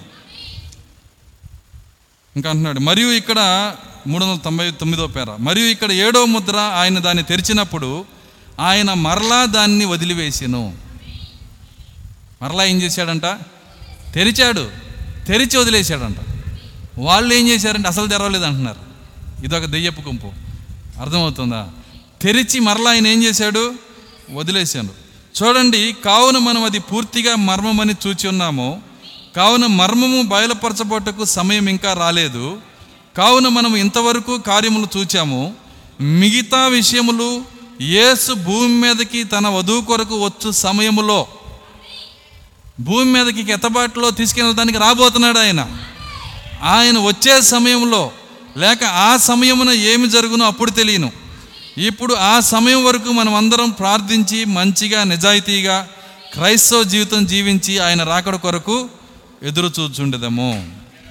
కాబట్టి ఈ మర్మం తెలియక దీన్ని నూట తొంభై తొమ్మిది సార్లు చదివి అర్థం కాక అర్థం అర్థమవుతుందా? దీన్ని చదవండి మంచిదే. కానీ సమస్త ఏడు ముద్రల మర్మం అందులో లేదు. ఏడు ముద్రలని ప్రాక్త చెప్పిన కార్యం ఏంటంటే అది ఆదికాండము నుంచి ప్రకటన దాకా ఉంది. దానికే అది మీరు చదివేటప్పుడు అది ఏమైందంటే ముద్రలు ఎవరికైతే తెరిచాడో ఆ బైబిల్ గ్రంథం ఆదికాండం నుంచి ప్రకటన దాకా ఉన్న పుస్తకాన్ని ఏమంటారు? బైబిల్. ఈ బైబిల్ మీకు కొత్తదైపోయిద్ది అన్నాడు ఆయన. నూతన నూతనమైన పుస్తకంగా మారిపోయిద్ది. ఎవరికి అలాగ మారుతుందో వాళ్ళకి ముద్రలు తెరవబడ్డాయి. అది దాని అర్థం. కాబట్టి ఈ ఏడు ముద్రల పుస్తకము మరి దేవుని యొక్క సంపూర్ణ ప్రత్యక్షత. మరి ఆయన అంటున్నాడు ఆ ఏడు ముద్రలు ఎవరో కాదు కానీ ఆ ఏడు ముద్రలు ప్రభు అయిన యేసుక్రీస్తు అన్నాడు ఆయన. ప్రభు అయిన యేసుక్రీస్తు ఒక పుస్తకం కాదు ఆయన అది బైబిల్ ఆయన. యేసుక్రీస్తు ఎవరండి? బైబిల్ దేవుని వాక్యమై ఉన్నాడు ఆయన. ఆది నుంచి ప్రకటన దాకా ఉన్నాడు ఆయన. ఆయనకు ఏడు ముద్రలు వేశారు. ఎవరికి? యేసుక్రీస్తుకి. ఆ ముద్రలు తెరిచి సంపూర్ణ వాక్యాన్ని మనకు బయలుపరుచుకుంటున్నాడు ఆయన. కాబట్టి ఈరోజు వర్తమానంలో కూడా అక్షరం తీసుకొని చచ్చిపోతున్న వాళ్ళు ఉన్నారు. అక్షరం తీసుకోకూడదు. ఆత్మీయ కార్యాన్ని తీసుకోవాలా. ఎప్పుడైతే మనం ఆత్మీయ కార్యాన్ని తీసుకుంటామో అప్పుడే మనం బ్రతుకుతాము. చూడండి ఈరోజు ఈ కార్యాలు ఈ చెప్పబడుతున్నటువంటి విషయాలు సంఘాల్లో మరి డినామినేషన్లు ఎటు వాళ్ళు వదిలేశారు. కనీసము క్రైస్తవ సంఘమైనా సరే దాన్ని గట్టిగా పట్టుకోవాల్సిన సమయం ఇది. దాని గురించి ఆలోచన చేయాలి. విన్న వాక్యం గురించి మనము ఆలోచన కలిగి ఉండాలి. దాన్ని ధ్యానించాలి. ఇంటికెళ్ళి దాని గురించి ఆలోచించాలి. మరియే మరియ మరియా యేసుక్రీస్తు తల్లి. ఆ సంగతులు హృదయంలో తలపోసుకుంటుందంట. ఏదైతే ఆమె చూసిందో ఆ సంగతులన్నీ ఆమె తలపోసుకుంటుంది. చూడండి ఆయన ఆయన ఏ కార్యంలో అయితే బయలుపరిచాడో ఏ కార్యంలో అయితే మాట్లాడాడో వాటన్నిటిని మరలా ఆలోచన చేస్తుందంట. మనం కూడా అంతే చెప్పబడిన వాక్యాన్ని చెప్పబడిన విషయాల్ని ఇంటికెళ్ళి మనం ఆలోచన చేయాలి. దాని గురించి ఆలోచిస్తున్నప్పుడు నీవు ఆలోచిస్తున్నావంటే ఏసుని ఇంటి దాకా తీసుకెళ్ళావని అర్థం. ఇక్కడ నువ్వు ఏ యేసుని అయితే ఆరాధించావో ఆ యేసుని ఇంటి దాకా నువ్వు తీసుకెళ్ళావు. నువ్వు గనక ఆలోచించట్లేదంటే ఆయన ఇక్కడే బాయ్ చెప్పేస్తాడు వచ్చే వారం కలుద్దాం అంటాడు. వచ్చే వారం సీట్లో కూర్చుంటావు కదా అప్పుడు కలుద్దాం. అప్పుడు దాకా నువ్వు తెరవగా అప్పుడు దాకా నీ మనసులో ఉన్న వా మనసులోకి వాక్యం రానియోగా కాబట్టి నెక్స్ట్ సండే కలుద్దాం అని చెప్పి పంపించే ప్రజలు ఉన్నారు ఎవరు చెప్పేది అట్లా? నెక్స్ట్ సండే కలుస్తానని చెప్పేది ఎవరు? మీతో. ప్రభు అయిన యేసుక్రీస్ ఆయన అంటాడు పరిశుద్ధాత్మ నెక్స్ట్ సండే కలుద్దాం వెళ్ళరండి అమ్మా జాగ్రత్తగా వెళ్ళండి అంటాడు ఆయన. ఎందుకంటే మీరు అప్పుడు దాకా వాక్యాన్ని చూడరు పట్టించుకోరు. ఎవరైతే దారిలో కూడా హృదయంలో ధ్యానించుకుంటా వెళ్తారో ఆయన ఏ పొదల్లో నుంచైనా వచ్చేస్తాడు. వస్తాడా రాడా? చూడండి ఎంఐ మార్గంలో ఏం చేశాడు? ఏదో పొదలో నుంచి వచ్చేసాడు. ఎందుకంటే వాళ్ళిద్దరూ యేసు గురించే మాట్లాడుకుంటున్నారు. కాబట్టి మనం చాలా ప్రాముఖ్యమైన గుణలక్షణం ఏంటంటే మనం ఆయన గురించి మాట్లాడాలి. మనం ప్రేమికులమైతే ఆయన గురించే మాట్లాడతాం. మనం ఎక్కువగా ఆయన్ని ప్రేమిస్తే ఎక్కువగా మన హృదయంలో ఆయన మీద ప్రేమ కలిగి ఉంటే మన మాటలన్నీ ఆయన గురించే ఉంటాయి. మనం ఎక్కువగా దేని గురించి ప్రేమిస్తామో అయ్యే మాట్లాడతాం. ఆమె చెప్పగలరా? మనం మాట్లాడలేదంటే తగినంత ప్రేమ ఆయన పైన మనము పెట్టట్లేదు. ఇంతకుముందు నేను చెప్పాను నాకు మరి నేను నేను పాస్టర్ కాకముందు ఒక ఎస్టీడీ బూత్ ఉండేది. పొరపాటున ఎవరన్నా యవనస్తులు బూత్లోకి వెళ్ళారంటే అయిపోయింది ఇక. ఎందుకంటే గంట గంటన్నర రెండు గంటలైనా సరే బయట రారు. ఇంతకి విషయాలు ఏమన్నా ఉంటాయంటే ఏముండవు. వాళ్ళ మధ్యలో ఉన్న ప్రేమను బట్టే ఆ మాటలు వస్తూ ఉన్నాయి. ఇప్పుడు యేసుని ప్రేమించిన ఒక అమ్మాయి ఉంది భూమి మీద. ఎవరా అమ్మాయి? ఇప్పుడు అదే సమస్య ఎవరా అమ్మాయి అని? యేసుని ప్రేమించిన అమ్మాయి ఎవరు? ఆ ప్రేమలో పడిన అమ్మాయి ఎవరు? రేపు ఆయన వచ్చినప్పుడు రథం అగ్ని రథాల మీద వెళ్ళిపోయే అమ్మాయి ఎవరు? పెళ్ళి కుమారుడు వచ్చినప్పుడు పెళ్ళి కుమార్తె వెళ్ళిపోయే పెళ్ళి కుమార్తె వెళ్ళిపోయే పెళ్ళి కుమార్తె ఎవరు? ఈరోజు సమస్య అదే. అయితే గుర్తు ఒకటి ఉంది. ఆ గుర్తు ఏంటంటే నిరంతరము ఆమె ఆయన కోసం ఆలోచిస్తూ ఉంటుంది. నిరంతరము వాక్యం కోసం ఆలోచిస్తూ ఉంటుంది. నిరంతరము ఆయన కోసం ఆలోచిస్తూ ఉంటుంది. కాబట్టి అలాంటి పెళ్ళి కుమార్తెగా ఈరోజు మనం ఉండాలి. సో నాయన ఈ మూడు కార్యాలు ప్రాముఖ్యమైన కార్యాలు పెట్టాడు. ఆర్భాటము ప్రధాన దూత శబ్దము దేవుని బోర. ఈ ఆర్భాటము అనగా అర్థమైందంటే వర్తమానము. దాని తర్వాత ఆయన పెట్టిన కార్యం ఏంటంటే ప్రధాన దూత స్వరము. అనగా ఏడు ముద్రల ప్రత్యక్షత. ఎందుకంటే బలిష్ఠుడైన దూత ప్రధానమైన దూత. వీళ్ళు చేసిన శబ్దం ఏంటంటే ఈ శబ్దం చేశారు వీళ్ళు. బలిష్ఠుడైన దూత శబ్దాన్ని చేశాడు. ఎక్కడ చేశాడు? ప్రకటన పదిలో చేశాడు. సింహం ఆర్భటించినట్టుగా ఆర్భటించాడు ఆయన. కాబట్టి ఆయన ఆర్భటించినప్పుడు ఏడు ఉరుములు వాటి వాటి శబ్దమును పలికెను. కాబట్టి ఆయన ఆర్భటించినప్పుడు ఆ శబ్దమును చేసిన ఆయన బలిష్ఠుడైన దోత ప్రధాన దోత. ఆ ప్రధాన దూత శబ్దము ఈ వర్తమానం ఒక మెట్టు దాని తర్వాత రెండో మెట్టు ఏంటి? ఏడు ముద్రల ప్రత్యక్షత. మూడో మెట్టు ఏంటి? దేవుని బోర. దేవుని బోర అంటే అర్థం ఏంటో కదా. ఇందాక చెప్పాడు కదా ఏడో ముద్ర వదిలేయబడింది. అర్థమవుతుందా? తెరిచినాక వదిలేయబడింది. కానీ అది ఆయన వచ్చే సమయంలో చెప్పబడిద్ది. అయితే అది చెప్పేది ఎవరు? ఆమో సమోబరియో కాదు. అర్థమవుతుంది. లేకపోతే ఇంకొక వ్యక్తి కాదు. అది చెప్పేది స్వయముగా దేవుడే. ఎందుకంటే దేవుడే మన హృదయాల్లో దాన్ని బయలుపరుస్తాడు. వ్యక్తిగతంగా బయలుపరుస్తాడు. కాబట్టే దానికి ఒక పేరు పెట్టాడు ఆయన. ఏం పెట్టాడంటే దేవుని బోర. మనకి బోర వదిన ఏడుగురు ఉన్నారు అక్కడ. కానీ ఇంకొక ఆయన ఉన్నాడు ఎనిమిదో వాడు. వింటున్నారా? ఆ ఎనిమిదో వాడే పరిశుద్ధాత్మ. ఆయన బోర ఊతాడు ఏం ఊతాడంటే ఏడవ ముద్రనే మనకి బయలుపరుస్తాడు ఆయన. ఆ ఏడవ ముద్ర ఆయన విడిచిపెట్టినటువంటి ఆ పరిపూర్ణ మర్మము దాన్ని మనకు బయలుపరుస్తాడు. అసలు ఏడవ ముద్ర అంటే రాకడ? ఆమె చెప్పగలరా? ఏడవ ముద్ర అంటే రాకడ? నీకు ఏడవ ముద్ర తెరిస్తే ఆయన ఏం చేయాలి? నీ జీవితంలోకి రాకడ జరగాలి. మధ్యాకాశపు రాకడ కాదు నీ జీవితంలో రాకడా? అసలు యేసు నీ జీవితంలోకి వచ్చాడా? ఇది ప్రశ్న. ఏడో ముద్ర ఎవరికైతే తెరవబడిద్దో వారి జీవితంలోకి యేసు వస్తాడు. కాబట్టి మూడు మెట్లు ఉన్నాయి వర్తమానంలో. డినామినేషన్లో నుంచి వర్తమానంలోకి వచ్చినాక మూడు మెట్లు ఉన్నాయి ఎవరు ఏ మెట్టు మీద ఉన్నారో మీరే పరిశీలన చేసుకోండి. కేవలం వర్తమానం వస్తే మీరు ఆర్భాటంలో ఉన్నారు. మీకు ఏడు ముద్రల ప్రత్యక్షత అనగా ఆదికాండం నుంచి ప్రకటన దాకా దేవుడు వాక్యాన్ని కొత్తది చేస్తే మీకు మీకు ప్రధాన దూత శబ్దం వచ్చింది. అర్థమవుతుందా? మీరు మీ అంతరంగ అంతరంగంలో అంతరంగ బోధకుడు ఉండి ఈ ఏడో ముద్ర కార్యాలు బయలుపరుస్తుంటే మీరు మూడో మెట్టుకు వచ్చేసారు. మూడవ మెట్టుకి ఎవరైతే వస్తారో వాళ్ళే ఎత్తబాట్లో వెళ్తారు. మిగిలిన రెండు మెట్లలో ఉన్న ఉపయోగం లేదు. ఎంతమందికి అర్థమవుతుంది నేను చెప్తుంది? నాకు తెలిసి ఈ మూడు మెట్లలో ఎక్కడో చోట ఉంటారు. మొదటి మెట్లో అన్న ఉంటారు రెండో మెట్లో అన్న ఉంటారు మూడో మెట్లో అన్న ఉంటారు. అయితే మనము మొదటి మెట్లో వరకే ఆగితే దాని యొక్క లక్షణాలు ఎలా ఉంటాయి అంటే పుస్తకాన్ని తీసుకెళ్ళి జాగ్రత్తగా ఇంట్లో పెడతాం తెర్రం పుస్తకాన్ని తీసుకెళ్ళి జాగ్రత్తగా ఏం చేస్తామంటే ఇంట్లో పెడతాం. ఎన్ని పుస్తకాలు ఇక్కడ పంచినా ఎవరు దాన్ని చదివే వాళ్ళు ఉండరు. ఎందుకు చదవరంటే వాళ్ళు మొదటి మెట్లో ఉన్నారు. వాళ్ళు అంగీకరించారు ఏలియాని ఏడో దూతని సాయంకాల వెలుగుని అంగీకరించారు. అంతవరకే వచ్చారు. అయితే రెండో మెట్లోకి నువ్వు రావాలంటే వాక్యము నీకు తెరవబడాలి. యేసుక్రీస్తు తను తాను తెరుచుకోవాలి నీకు. ఏడు ముద్రలు ఓపెన్ అవ్వాలి. ఏడు ముద్రలు ఎవరికి ఉన్నాయి బైబిల్కి.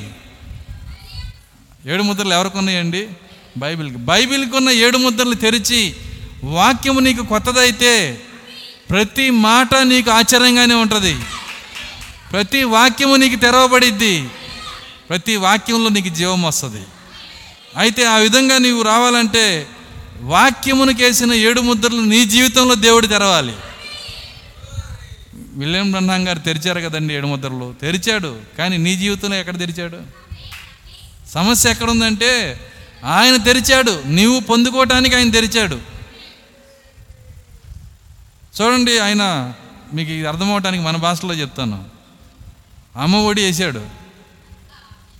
వేసాడా వేసాడని చెప్పి వెళ్ళిపోతావు నువ్వు. నాకేసాడా అంటావు. అర్థమవుతుందా? నాకు పడ్డదా? ఇది కూడా అంతే. ముద్దర్లు తెరిచాడు. తెరిచాడా? చాలంటావా? నాకు తెరిచాడా? ఎంతమందికి అర్థమవుతుంది నేను చెప్తుంది అక్కడేమో నాకు పడ్డయ్యా లేదని పదిసార్లు బ్యాంకు బుక్ తెరిచి అర్థమవుతుంది బ్యాంకు చుట్టూ తిరిగి ఎందుకు పడలేదని వాళ్ళని గుంజి అడిగి ఇంత పోరాడతావు? ఇక్కడ నీకు ఏడు ముద్రలు వ్యక్తిగతంగా నీకు తెరిచాడా లేదా? ఆ తెరిచినా ఒకటే తెరవపోయినా ఒకటే. వెళ్ళిపోతాం ఆలోచనే ఉండదు. కాబట్టే రెండో మెట్టు ఎక్కలేకపోతున్నారు చాలామంది. నువ్వు రెండో మెట్టు ఎక్కాలంటే నిజముగా ఆయన పట్ల ఆసక్తి ఉండాలి. నిన్న నిన్న చెప్పాను నేను. మరి ఎంతమంది ఉన్నారో నాకు తెలియదు. దానియేలికి దేవుడు ప్రత్యక్షత ఇవ్వటానికి కారణాలు మూడు చెప్పాను. ఏంటి ఆ మూడు కారణాలు? చదవండి చదవండి ఒకసారి చదవండి. పదో అధ్యాయము. దానిల గ్రంథం పదో అధ్యాయం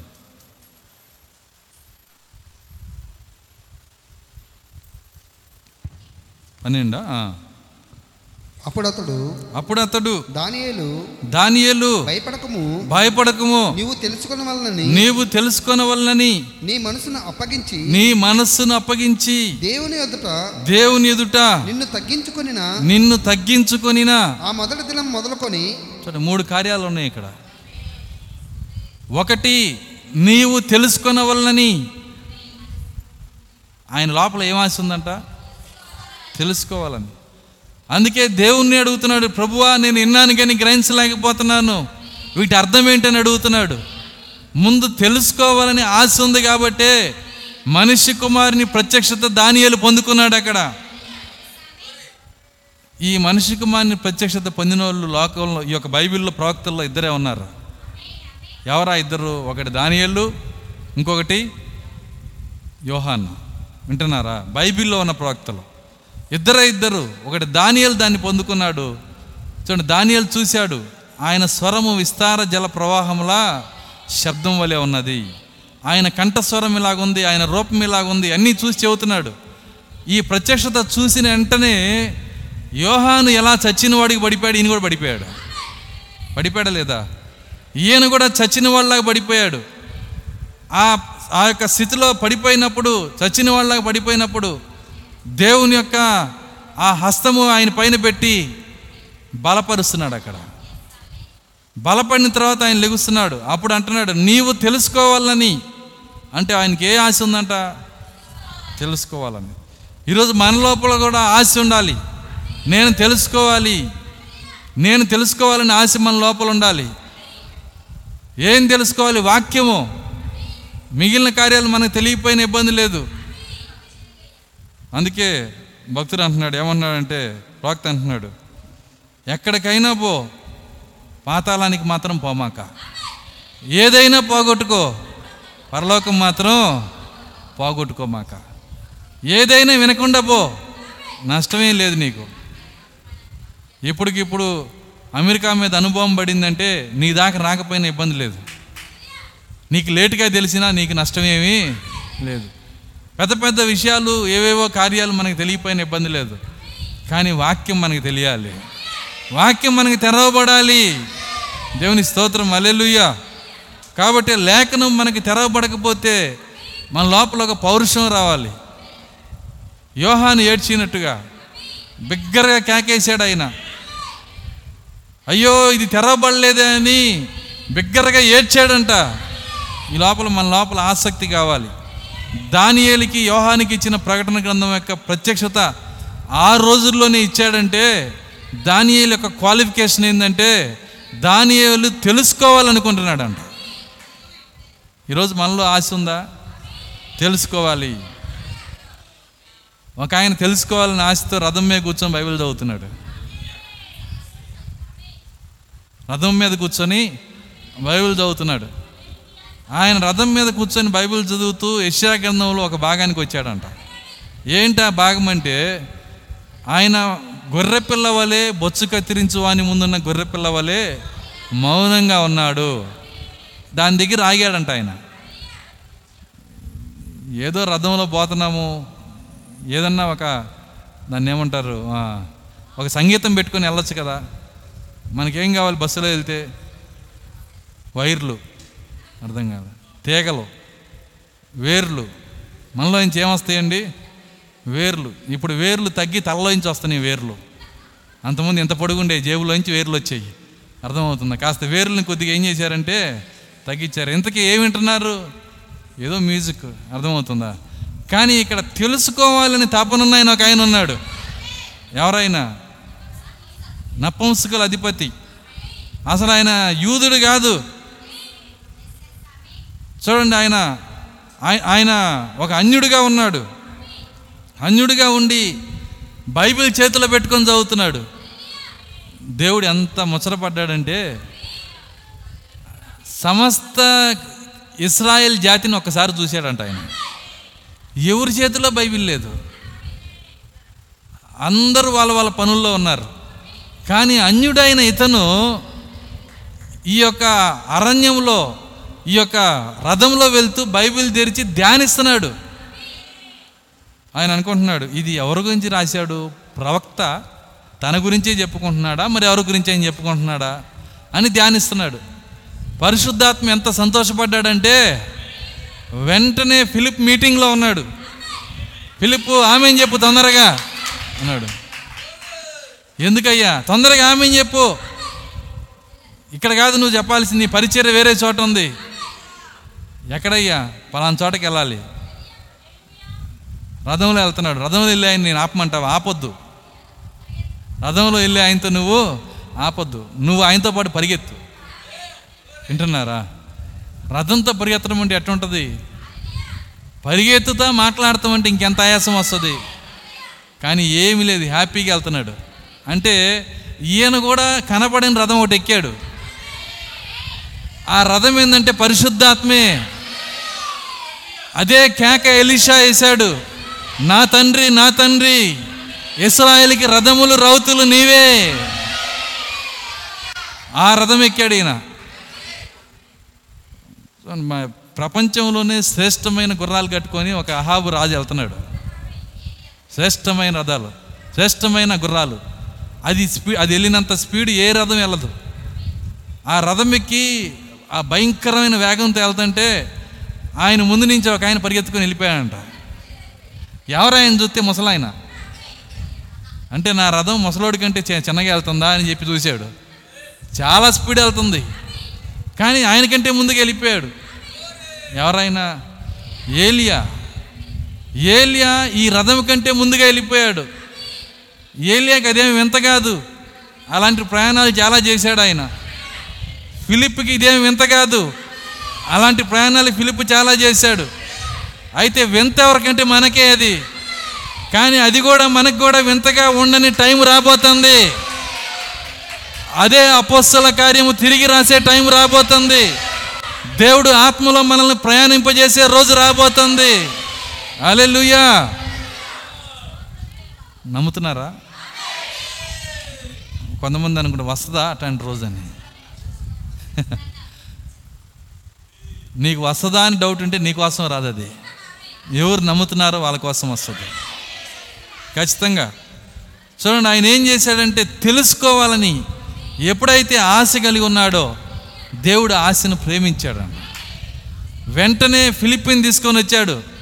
ఆ ఫిలిప్ ఏం చేశాడంటే పక్కన పరిగెత్తుతా నీకు చదువుతున్నది నీకు అర్థమైందా అని అడిగాడంట. ఆయన పరిగెత్తున్నప్పుడు బహుశా ఈ ఈ వాక్యం యొక్క ప్రశ్న కోసం ఆలోచిస్తున్నాడు గనక. ఇంత స్పీడ్గా ఎట పరిగెత్తున్నాడని ఆలోచన రాలే ఆయనకి? కొన్నిసార్లు దేవుని ప్రసన్నతలో రావలసిన అనుమానాలు రావు. అర్థమవుతుందా? మంచినీళ్ళు ఇమ్మని మిట్ట మధ్యాహ్నం అడిగాడు. ఎవరు? యేసుక్రీస్తు సమరయ స్త్రీని. మళ్ళీ వెంటనే రెండో మాటలేదు నేను ఇచ్చి నీళ్ళు తాగితే అన్నాడు. నిజంగా అట్లాంటి నీళ్ళే నీ దగ్గర ఉంటే ఎప్పుడు దాహమో నీళ్ళు నీ దగ్గర నిజంగా ఉంటే నన్ను నన్ను తప్పికెందుకు అడిగావు? అంటే నీ దగ్గర బాగస్ నీళ్ళు ఉన్నాయి. ఎందుకంటే నీ దగ్గర సరైన నీళ్ళు లే ఉంటే నన్ను అడగవు కదా. కాబట్టి నేను నేను మోసపోను. ఇన్ని ప్రశ్నలు వేసుకోలేదామా ఎందుకంటే ఆమె గొర్రె. గొర్రె అన్నిటినీ నమ్మిద్ది. ఎందుకంటే గొర్రె ఎవరో కాదు ప్రేమ. ప్రేమ అన్నిటినీ నమ్మిద్ది.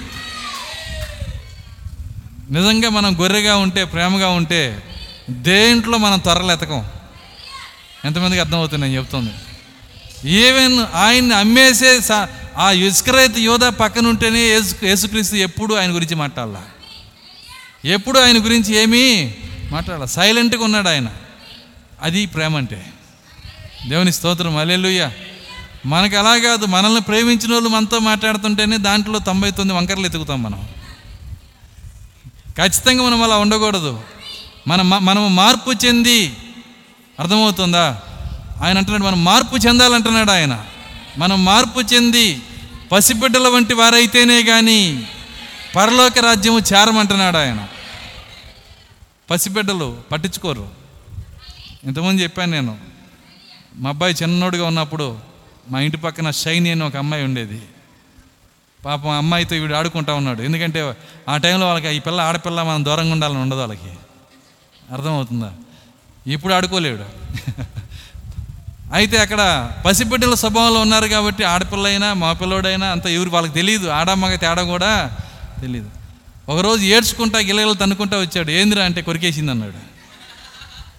కొరికేసింది. ఏదిరా అంటే చూడండి ఆ పళ్ళు పళ్ళ అచ్చుబడింది. ఇంకొద్ది ఉంటే ఊడొచ్చేది. నాకు చాలా కోపం వచ్చింది. ఈ ఇప్పుడు ఈయన తీసుకెళ్ళి ఈ టెట్వాకులు ఇవన్నీ ఎక్కడ చేసేది?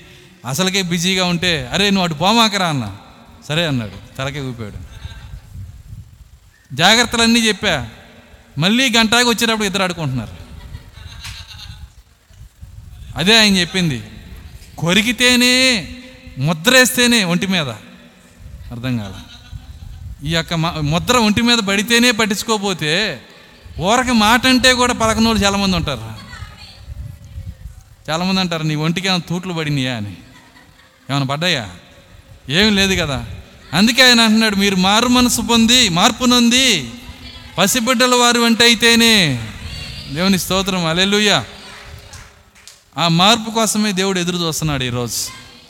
ఈరోజు అన్నీ వచ్చినాయి స్థానం వచ్చింది కానీ స్థితి రాలా. స్థానం వచ్చింది కానీ స్థితి రాలా. ఎస్తేరికి స్థానం వచ్చింది స్థితి రాలా. ఉండాల్సిన స్థితిలో ఆమె లేదు. ఉండాల్సిన స్థానంలో అయితే ఉందామా ఆమె. వెళ్ళిపోయి ఎక్కడ కూర్చుంది? చూడండి రాణి స్థానంలో ఉంది. ప్రపంచానికి ఆమె రాణి ఎస్తేరు. ఆ రాణి స్థానంలో ఉండాల్సిన స్థానంలో వెళ్ళి కూర్చుంది.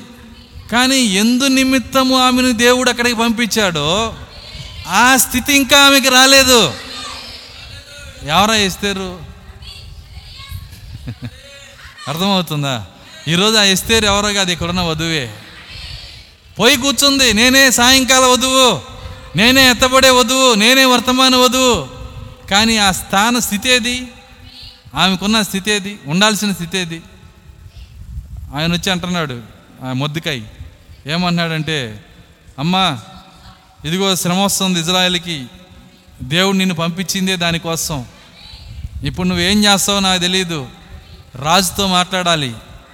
రాజుతో మాట్లాడాలి. నువ్వు రాజును ఒప్పించాలి. నేను చెబుతున్నప్పుడు ఆ మంది అయ్యా ఇంతవరకు రాజు దగ్గరికి ఎవరూ బాలేదు. ఇప్పుడు గనక నేను గనక వెళ్ళానంటే ఇంకా వేరే వేరే ఛాన్సే లేదు మరణమే. ఇంకా మరి మరణం తప్పితే వేరే కార్యం లేదు. ఎప్పుడైతే ఆ మాట చెప్పిందో అప్పుడు ఆమె ఆయన అంటున్నాడు దేవుడు నిన్ను పిలిచిందే దానికోసం. కారణాలు చెప్పమాక. మరణమైతే సావు అది దాని అర్థం.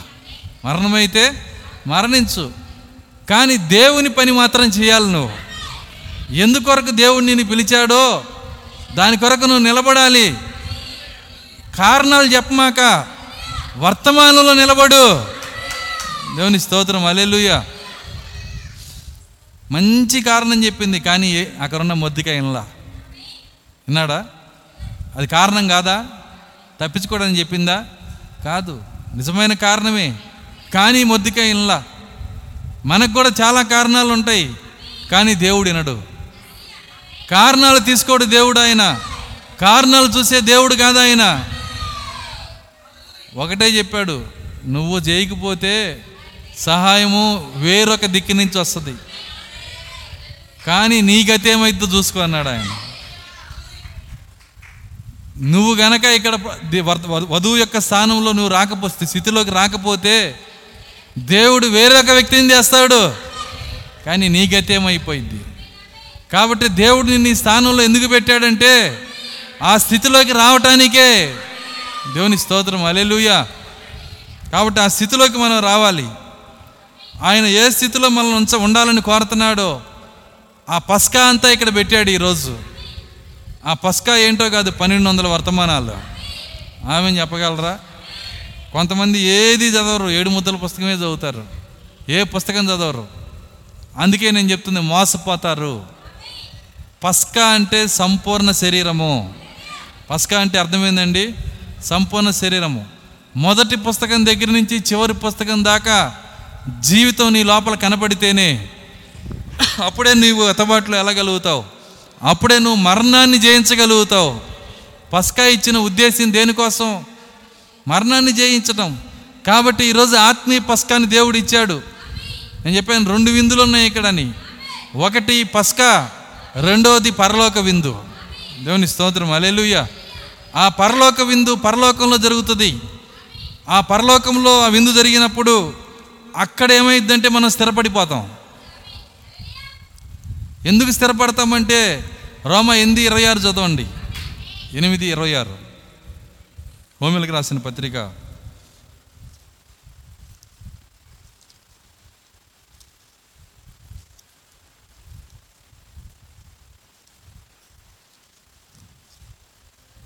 అటువలే ఆత్మయు మన బలహీనతను చూచి. సహాయం చేయుచున్నాడు. నిమిషం. ఇరవై ఎనిమిది నుంచి చదువుదాం. దేవుని ప్రేమించు వారికి దేవుని ప్రేమించు వారికి అనగా అనగా ఆయన సంకల్పం చొప్పున ఆయన సంకల్పము చొప్పున పిలువబడిన వారికి పిలువబడిన వారికి మేలు కలుగుటకై మేలు కలుగుటకై సమస్తమును సమకూడి సమస్తమును సమకూడి జరుగుచున్నవని జరుగుచున్నవని ఎరుగుదుము. ఎరుగుదుము. ఎందుకనగా ఎందుకనగా తన కుమారుడు ఆ, అనేక సహోదరులలో ఆ, జ్యేష్ఠుడు అగునట్లు ఆ, దేవుడు ఎవరిని ముందు ఎరిగినో ఆ. వారు తన కుమారునితో వారు తన కుమారునితో సారూప్యం గలవారవుటకు సారూప్యము గలవరగుటకు వారిని ముందుగా నిర్ణయించను. వారిని ముందుగా నిర్ణయించెను. ఎవరిని ముందుగా నిర్ణయించను? ఈ మాట నాకు కావాల్సింది. దేవుడు జగత్తు పునాది వేయబడక ముందే ఎవరిని దేవుడు ఎన్నుకున్నాడో వాళ్ళు ఎలా మారాలంట? తన కుమారునితో సమరూపము సారూప్యము సమరూపము. రెండు ఒకటే. చూడండి ఈ సారూప్యము. ఆయన కుమారుడు ఎట్లున్నాడో? జ్ఞాన విషయంలో వింటున్నారా? మహిమ విషయంలో అధికారం విషయంలో ప్రతి విషయంలో కుమారుడు ఎలా ఉన్నాడో? అదే విధముగా మనము కూడా ఆ సారూప్యము పొందాలని జగత్తు పునాది వేయబడక ముందే దేవుడు నిర్ణయించాడు. ఆ సారూప్యం వచ్చేంత వరకు మనము ఎదుగుతానే ఉండాలి. పెరుగుతానే ఉండాలి. నాకంతా తెలిసిపోయిందండి ఇంకేముంది ఏడు ముద్దల పుస్తకం చదివేశాను.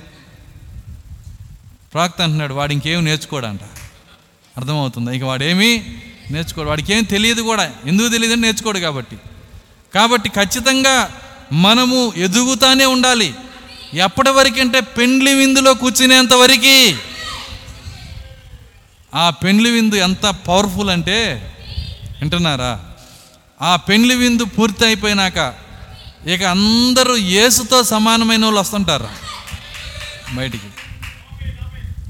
అది అది ఎంతో శక్తివంతమైన ప్రాముఖ్యమైన విందు. దానికే అపవాది దానికి పరలోకంలోకి వెళ్ళడానికి ప్రతిసారి వాడికి అవకాశం ఉంది గనక సాతానికి ఎప్పుడు అవకాశం ఉంటుంది. దేవుడు దేవుడు రమ్మని చెప్పవసరలా గేట్లు తెరవసరలా వాడు ఇల్లు వెళ్తుంటాడు వస్తుంటాడు. అర్థమవుతుంది వాడు పుట్టిల్లు అది. అర్థం కాదా ఎక్కడ పుట్టాడు వాడు? భూమి మీద. పరలోకంలో. కాబట్టి వాడు వెళ్తాడు. బర్త్ రైట్ వాడుకుంటాడు వాడు. ఏ నేను ఇక్కడే పుట్టాను. పడేసేయచ్చు భూమి మీద. దేవుడు నెట్టేసేయచ్చు. కానీ వీడు ఏం చేస్తుంటాడంటే వెళ్తుంటాడు వస్తుంటాడు. యోపు గ్రంథం చదవండి. పోతున్నాడు వస్తున్నాడు. వెళ్తాడు వస్తాడు. దేవుడు అడుగుతాడు ఎక్కడెక్కడ తిరిగి వచ్చావని నా పనే అటు ఇటు. ఒక చోట ఎప్పుడు నేను నిలబడను. కొంతమంది నాలుక కూడా భూసంచారం చేసేదంట తెలుసా? బైబిల్లో ఉన్న మాట చదువుతున్నాను నేను. వారి నాలుక భూసంచారము చేయను. అంటే ఆ నాలుక ఎవరు పట్టారు? అర్థమవుతుందా? వీళ్ళు కూడా ఏం చేస్తా వీడు కూడా ఏం చేస్తా అంటే భూమి మీద ఇటు అటు భూసంచారం చేస్తుంటాడు. వాడు ఆ ప- ఆ యొక్క పరలోకంలో వెళ్తాం అలవాటు కాబట్టి వాడి మైండ్ అంతా దేని మీద ఉందంటే వాడి మనసంతా పరలోకంలో జరిగే ప్రాముఖ్యమైన విందు మీద ఉంది. ఆ పరలోకంలో జరిగే ప్రాముఖ్యమైన విందు పైన వాడు మనసు పెట్టుకొని మనందరము ఎత్తబడి ఆ విందులో కూర్చున్నప్పుడు ఎట్నుంచో దూరం వస్తాడంట వాడు అందులోకి. అయితే వచ్చినప్పుడు అందరికీ ఒక డ్రెస్ ఉంది. థియోఫనీ. ఎత్తబడిన అందరికీ మహిమ వస్త్రం ఉంది. పెళ్ళి వస్త్రం ఉంది. అయితే వీడు ఒక్కడికి ఆ థియోఫనీ లేదు. ఈజీగా కనపడ్డాడు. పెళ్ళి కుమారుడే నడుచుకుంటూ పోయాడు. స్నేహితుడా ఏంది భోజనానికి కూర్చున్నావు? ఎక్కడి నుంచి వచ్చావు? ఎవరు నువ్వు అసలు? నీ డ్రెస్ ఏది? నువ్వు పెళ్ళికి నిజంగా ఆహ్వానం ఉంటే డ్రెస్ ఉంటుంది కదా. ఏది డ్రెస్ అంటే? నేను వేరే మార్గంలో వచ్చాను. ఎందుకంటే ద్వారం నుంచి నేను రాలేను. ఎప్పుడైతే ఆ మాట చూశాడో పెళ్ళి కుమారుడు అంటున్నాడు వీడికి ఈ విందులో చిన్న ముక్క కూడా పెట్టకూడదు. ముందు వీడిని తీసుకెళ్ళి పాతాళంలో ఇసిరేయండి చీకట్లో తోసేయండి. ఎప్పుడైతే చీకట్లో వాడిని తోసేయమన్నాడో సువార్తలు ఆయన అంటున్నాడు ఆ యొక్క వ్యక్తిని ఆ యొక్క అపవాదిని తీసుకెళ్ళి చీకట్లో తోసేశారంట. కాళ్ళు చేతులు కట్టి ఇసిరేస్తారు. వింటున్నారా? అక్కడే ప్రకటన పన్నెండు ప్రారంభమవుతుంది. మీరు ఇంటికి వెళ్ళి చదువుకోండి. ఏముంటుంది ప్రకటన పన్నెండులో అంటే అపవాది తోసివేయబట్టం చూసి వాడికి సమయం కొద్దిగా ఉందని వాడు ఆ కోపం తీర్చుకోవటానికి ఎత్తబడగా మిగిలిపోయిన వర్తమాన సంఘమే పడతాడంట. అర్థం కాల. ఎవరండి? ఎత్తబడగా మిగిలిపోయిన ఈ మాటే కావాలా? ఎవరండి? వర్తమాన సంఘం. అంటే అర్థం ఏంటంటే వర్తమానంలో ఉంటాం ఎత్తబడినా వర్తమానంలో ఉంటే ఎత్తబడతావు నువ్వు. అర్థమవుతుందా? అమాయకులుగా ఉండమాకండి. మూడు మెట్లు మీరు ఎక్కాలి ఇక్కడ. మొదటి మెట్టు ఆర్భాటము రెండో మెట్టు ప్రధాన దూత శబ్దం మూడో మెట్టు దేవుని బోరా. లోపలికి రాంగాలని అయిపోం మనము. ఈ స్థితికి మనం రావాలి. వాడు ఎప్పుడైతే తోసివేయబడతాడో చూడండి వాడు కోపం తట్టుకోలేక పెండ్లి వింది దొరకలేదని ఎన్ని వేల సంవత్సరాల నుంచి విందు కోసం నేను ఎదురు చూశాను. ఎంత ప్రాముఖ్యమైన విందు. యేసుకు సమానంగా మారే విందు. ఇప్పుడు చెప్పండి ఆ- ఆ- యొక్క విందుకి ఆశపడుతున్న వాళ్ళు ఎంతమంది ఉన్నారు ఇక్కడ? మీకు ఆశ ఉందో లేదో నాకు తెలియదు నాకైతే ఆశ ఉంది. ప్రాక్త అంటున్నాడు ఎత్తబాటు ఏంటో కాదు కానీ పెండ్లు విందుకి ఆహ్వానం అన్నాడు ఆయన. పెండ్లు విందుకి ఆహ్వానం. కాబట్టి ఆ పెండ్లి విందుకి దేవుడు మనల్ని ఆహ్వానిస్తున్నాడు. ఆ పెండ్లి విందు ఏం చేస్తుందంటే యేసుతో నిన్ను సారూప్యంలో తీసుకొని వస్తుంది. అది వచ్చేది ఇక్కడ కాదు. వింటున్నారా? ఇక్కడ కొంత భాగమే వస్తుంది. ఇంకా మాటలో చెప్పాలంటే ఎవరు ఈ పస్కాన్ని తింటారో వాళ్ళే ఆ విందు చేయగలుగుతారు. ఎవరైతే పస్కాకి దుమ్ము పట్టిస్తారో దేనికండి? పస్కాకి వర్తమాన పుస్తకాలకి. దుమ్ము పట్టించి దాన్ని తెరవకుండా నిర్లక్ష్యం చేస్తారో రేపు కూర్చొని ఏడుస్తారు. ఎంత ఏడ్చినా ఉపయోగం లేదు. దేవుడు నీకు ఇచ్చిన సమయాన్ని సద్వినియోగపరచుకో. రథంలో వెళ్తూ కూడా చదువుతున్నాడు ఈయన. ఎందుకంటే ఆయన తెలుసుకోవాలని ఆశ ఉంది ఆయనకి. దేవుని స్తోత్రం. అల్లెలుయ్య బస్సులో వెళ్తా చదివేది ఎంతమంది? ట్రైన్లో వెళ్తా. నాకు అనుభవం ఉందండి. మన నెల్లూరు నుంచి వస్తా వెళ్తా ఒక పుస్తకం. మరి వస్తా మరి కొంత పుస్తకం పూర్తి చేశాను. చేయాలి టైం లేదు మనకి. అర్థమవుతుందా? దాన్ని మనం తీసుకోవాలి.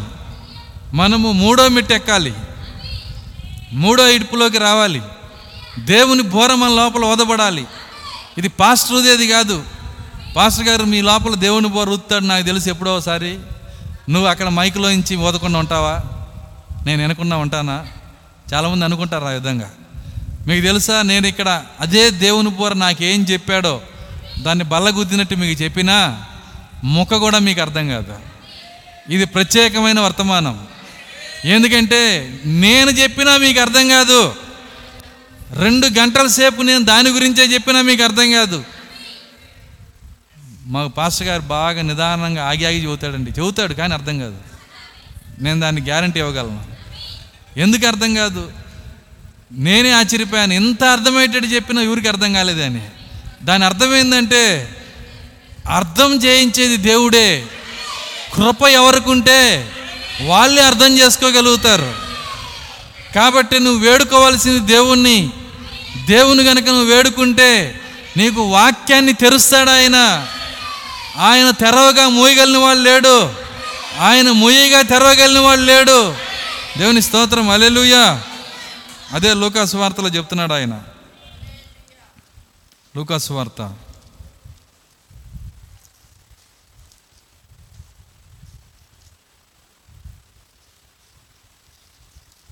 ఇరవై నాలుగో అధ్యాయము.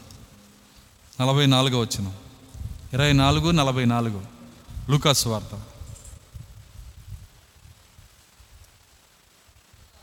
ఆ.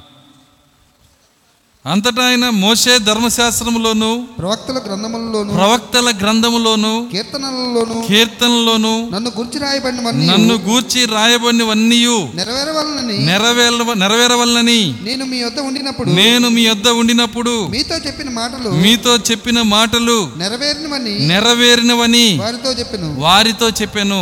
అప్పుడు అప్పుడు అప్- అప్పుడు వారు లేఖనములు గ్రహించిన వారు లేఖనములు గ్రహించినట్లుగా ఆయన వారి మనస్సును తెరిచి ఆయన వారి మనస్సును తెరిచి క్రీస్తు శ్రమపడి క్రీస్తు శ్రమపడి మూడవ దినమున మూడో దినమున మృతుల్లో నుండి లేచి మృతుల్లో నుండి లేచిననియు మొదలు ఎరుసలేం మొదలుకొని సమస్త జనములలో సమస్త జనములలో ఆయన పేరట ఆయన పేరట మారు మనసును మారు మనస్సును పాప క్షమాపణయు రాయబడి ఉన్నది. రాయబడి ఉన్నది. ఈ సంగతులకు చాలు చాలు. అప్పుడు వారు లేఖనములు గ్రహించున్నట్లుగా ఆయన వారి మనస్సు తెరిచి. చూడండి మనం బైబిల్ తెరవగలం కానీ మనస్సు తెరవగలమా? అసలు నీ సొంత మనసునే నువ్వు తెరుచుకోలేవు. తెరవాలంటే చేతికి దొరకాలి కదా మీకు అర్థమైంది నేను చెప్పింది.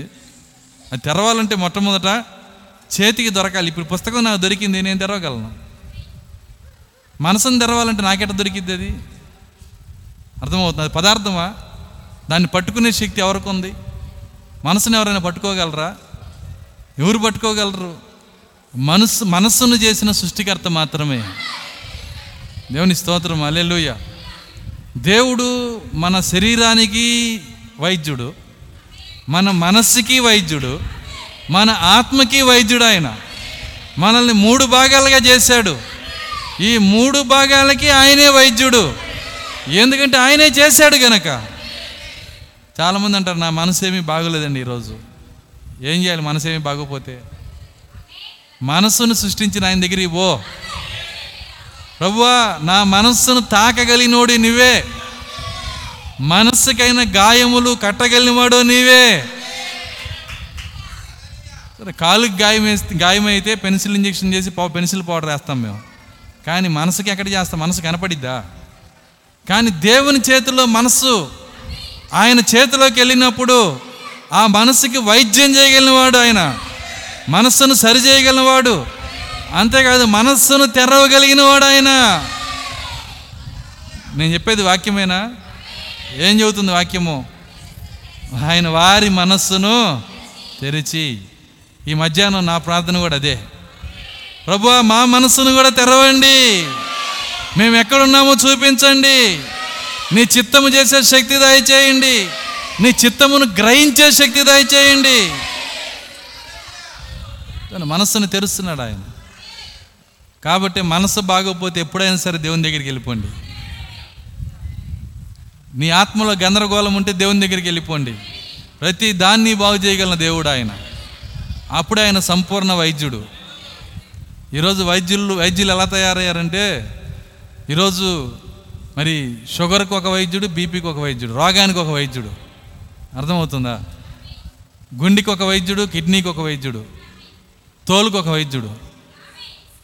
ఏందండి? స్కిన్కి ఒక వైద్యుడు ఎముకకు ఒక వైద్యుడు. రక్తానికి ఒక వైద్యుడు. ఇది పరిపూర్ణ వైద్య వైద్యం చేసే విధానం కాదండి. వైద్యుడు అంటే అన్నిటికీ వైద్యం చేయాలా. ఎందుకంటే ఇట్లాంటి వైద్యులు రావటం వల్ల ఏమైందంటే ఎముకలు బాగుపడతానికి బా- ఎముకలు బాధలు తగిలితే ఎముకలకు ఒక మందు ఇస్తాడు. ఆ మందు కిడ్నీని పాడు చేసిద్ది. కిడ్నీ సమస్య వాడికి తెలియదు. అర్థమవుతుంది. మళ్ళీ కిడ్నీ డాక్టర్ దగ్గరికి వెళ్తాడు. కిడ్నీ కిడ్నీ కోసం మందు ఇస్తే వింటున్నారా? అది చర్మాన్ని పాడు చేసిద్ది. మళ్ళీ చర్మ చర్మ డాక్టర్ దగ్గరికి పో అంటాడు. ఇది పరిపూర్ణ వైద్యం చేసే విధానం కాదు ఇది. నిజమైన వైద్యుడు అన్నీ చేయగలగాలి. మన వైద్యుడు పరమ వైద్యుడు. ఒక పాట ఉంది. నయమాన కుష్టు నయమాయన అంట. అందులో చరణం. దానికి మంచి కవి రాశాడు. నయమాన్ని కవిత్వంలో కూర్చోబెట్టాడు. నయమాయన కుష్టు నయమాయను. ఎందుకంటే పరమ వైద్యుడు ఇక్కడ ఉన్నాడు. మన పాట ఎంతమందికి వచ్చో తెలియదు నాకు. మన పుస్తకంలో ఉన్నట్లు ఉందా. ఉందా? ఉంది కదా? నేర్చుకోండి చక్కని పాట అది. ప్రాక్త స్వస్థతలు చేసేటప్పుడు ఆ పాట పాడిస్తాడు ఆయన. ప్రార్థనలు చేసేటప్పుడు పరమ వైద్యుడు ఇక్కడ ఉన్నాడని పాట చక్కగా పాడిస్తాడు. ఎందుకంటే ఆయన ఇక్కడ ఉన్నాడంటే ఆయన ఇక్కడ ఉంటాడు ఆయన. ఎక్కడ ఇద్దరు ముగ్గురు కూడి ఉంటాడో అక్కడ ఉండే దేవుడు ఆయన. నువ్వు పరమ వైద్యుడిగా పిలిస్తే పరమ వైద్యుడిగా వస్తాడు. నువ్వు లేఖనాలు తెరిచే లేఖనాలు తెరిచేటువంటి గురువుగా పిలిస్తే లేఖనాలు తెరిచే గురువుగా వస్తాడు ఆయన. నువ్వు తండ్రిగా పిలిస్తే తండ్రిగా వస్తాడు. నువ్వు రక్షకుడిగా పిలిస్తే రక్షకుడిగా వస్తాడు. నువ్వు విమోచకుడిగా పిలిస్తే విమోచకుడిగా వస్తాడు. నువ్వు ఏ రూపంలో పిలిస్తే ఆ రూపంలో వస్తాడు ఆయన. చూడండి ఆయన మూడు మూడు కార్యాలని ఆయన బాగు చేయగలిగిన దేవుడు. మూడు స్థలాలు కాపాడగలిగిన దేవుడు ఆయన. దానికి ఆయన ఇక్కడ మాట చెబుతున్నాడు ఏమంటున్నాడంటే మనం చదివిన మొదటి దశలోనికి రాసిన పత్రిక ఐదో అధ్యాయము ఇరవై మూడో వచనం. మూలవాక్యం దగ్గరే ఉంది అది. చదవండి.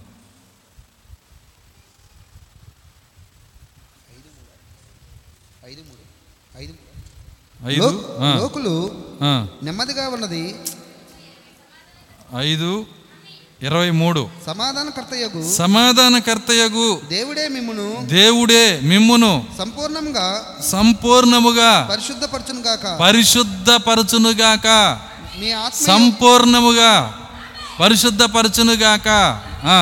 మీ ఆత్మయు మీ ఆత్మయు జీవమును జీవమును శరీరమును శరీరమును మన ప్రభు అయిన యేసుక్రీస్తు మన ప్రభు అయిన యేసుక్రీస్తు రాకడయందు రాకడయందు నిందారహితముగా నిందారహితముగాను సంపూర్ణంగాను సంపూర్ణముగాను ఉండునట్లు ఉండునట్లు కాపాడబడును గాక ఏమేం కాపాడాలంట? మీ ఆత్మ మీ జీవము మీ శరీరము. మూడు కార్యాలని కాపాడగలిగినవాడు ఆయనే. మూడిటికి వైద్యుడు ఆయనే.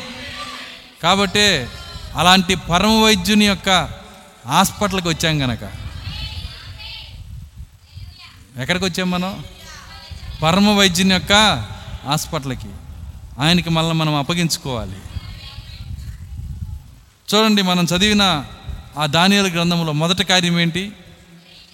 నీవు తెలుసుకొనవలని దాని తర్వాత నీ మనస్సును అప్పగించి. రెండో కార్యం ఏంటంటే నీ మనస్సును అప్పగించి. మనం అప్పగిస్తున్నామా? మనసును అప్పగిస్తున్నామా? చూడండి మన మనస్సు అని నేను అనేక సార్లు చెప్పాను అది పోతేని. శరీరం చూస్తా శరీరానికి అప్పచెప్పిద్ది బాధ్యత. పాస్టర్నే చూస్తూ ఉండు. నేను వెళ్ళి వస్తానట మనసు వెళ్ళిపోయిద్ది ఎక్కడికో వెళ్ళిపోయిద్ది. కూటమైపోయినాక ఎక్కడికి వెళ్ళాలి? ఏం చేయాలి? ఈరోజు ఏం వచ్చాను నేను? దాని మీద మూత పెట్టానా లేదా? పొరపాటుని తినేస్తే కేజీ కేజీ ఏడు వందలు. అర్థం కాదా? ఏందండి? కేజీ ఏడు వందలు చాలా ఖరీదైంది తెచ్చి ఇంట్లో పెట్టాను. పిల్లి తినేసిద్దేమో మన కూడా తినేసింది చేపల ముక్కలో. అర్థమవుతుందా? మళ్ళీ శరీరాన్ని చెప్పి నువ్వు జాగ్రత్త చూడు పాస్టర్ని అట్టాగే. అర్థమవుతుందా? పాస్టర్నే వస్తుండు మనసు ఒక్క క్షణం కూడా కుర్చీలో కూర్చోదండి అది. కానీ నువ్వు చేయాల్సిన పని ఏంటంటే దానియేలు అప్పగించినట్టుగా నీ మనస్సును అప్పగించి పరమ వైద్యుడికి మన మనసును అప్పగించేయాలా? కొంతమంది సిగ్గుపడుతుంటారు. డాక్టర్ దగ్గరికి వెళ్తే సిగ్గుపడతారు ఎవరైనా? వింటున్నారా? మొలల ఆపరేషన్ చేయాలి. చెప్పొచ్చా? విధంగా. చిచ్చి ఇచ్చి నేను చేయించుకోనంటావా? చచ్చిపోతావు. ఎవరు అనుకోరు అట్లా. డాక్టర్ దగ్గర సిగ్గు అనేది ఏం చేస్తారంటే వదిలేస్తారు. మొత్తం అప్పగిస్తారు. మీ ఇష్టం కత్తి ఎక్కడ పెట్టి కోసుకుంటావో నీ ఇష్టం. ఎక్కడ నువ్వు బాడీని తెరుస్తావో నీ ఇష్టం. ఎక్కడ బాగు చేస్తావో నీ ఇష్టం. ఒక వైద్యుడికే నువ్వు అలా అప్పగించుకుంటే పరమ వైద్యుడికి ఏం చేయాలి? నీ మనసుని దేవునికి అప్పగించేయాలి. నీ ఆత్మని దేవునికి అప్పగించేయాలి. దానియలు అప్పగించేశాడు. తన మనస్సును అప్పగించి. నీవు తెలుసుకొనవలనని మొదటి కార్యం. రెండవది మనస్సుని అప్పగించి. మొదట తెలుసుకోవాలని కోరుకున్నాడు ఆయన.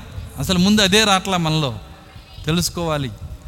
అసలు దేవుడు ఆదివారం ఆరాధనలో వాక్యం చెప్పడం ఒక భాగం ఉంది కాబట్టి కూర్చొని వింటున్నాం. అర్థమవుతుందా? అసలు ఇది ఈ భాగమే లేకపోతే అక్కడికి వెళ్ళి ఏది చేసి రమ్మంటే అది చేసి వచ్చేస్తాం అంతవరకే. అవసరమైతే ఒక గంట పెట్టి కొట్టి గుణదల కొండ మీద ఏం జరిగిద్ది అదంతా చేసి వస్తాం.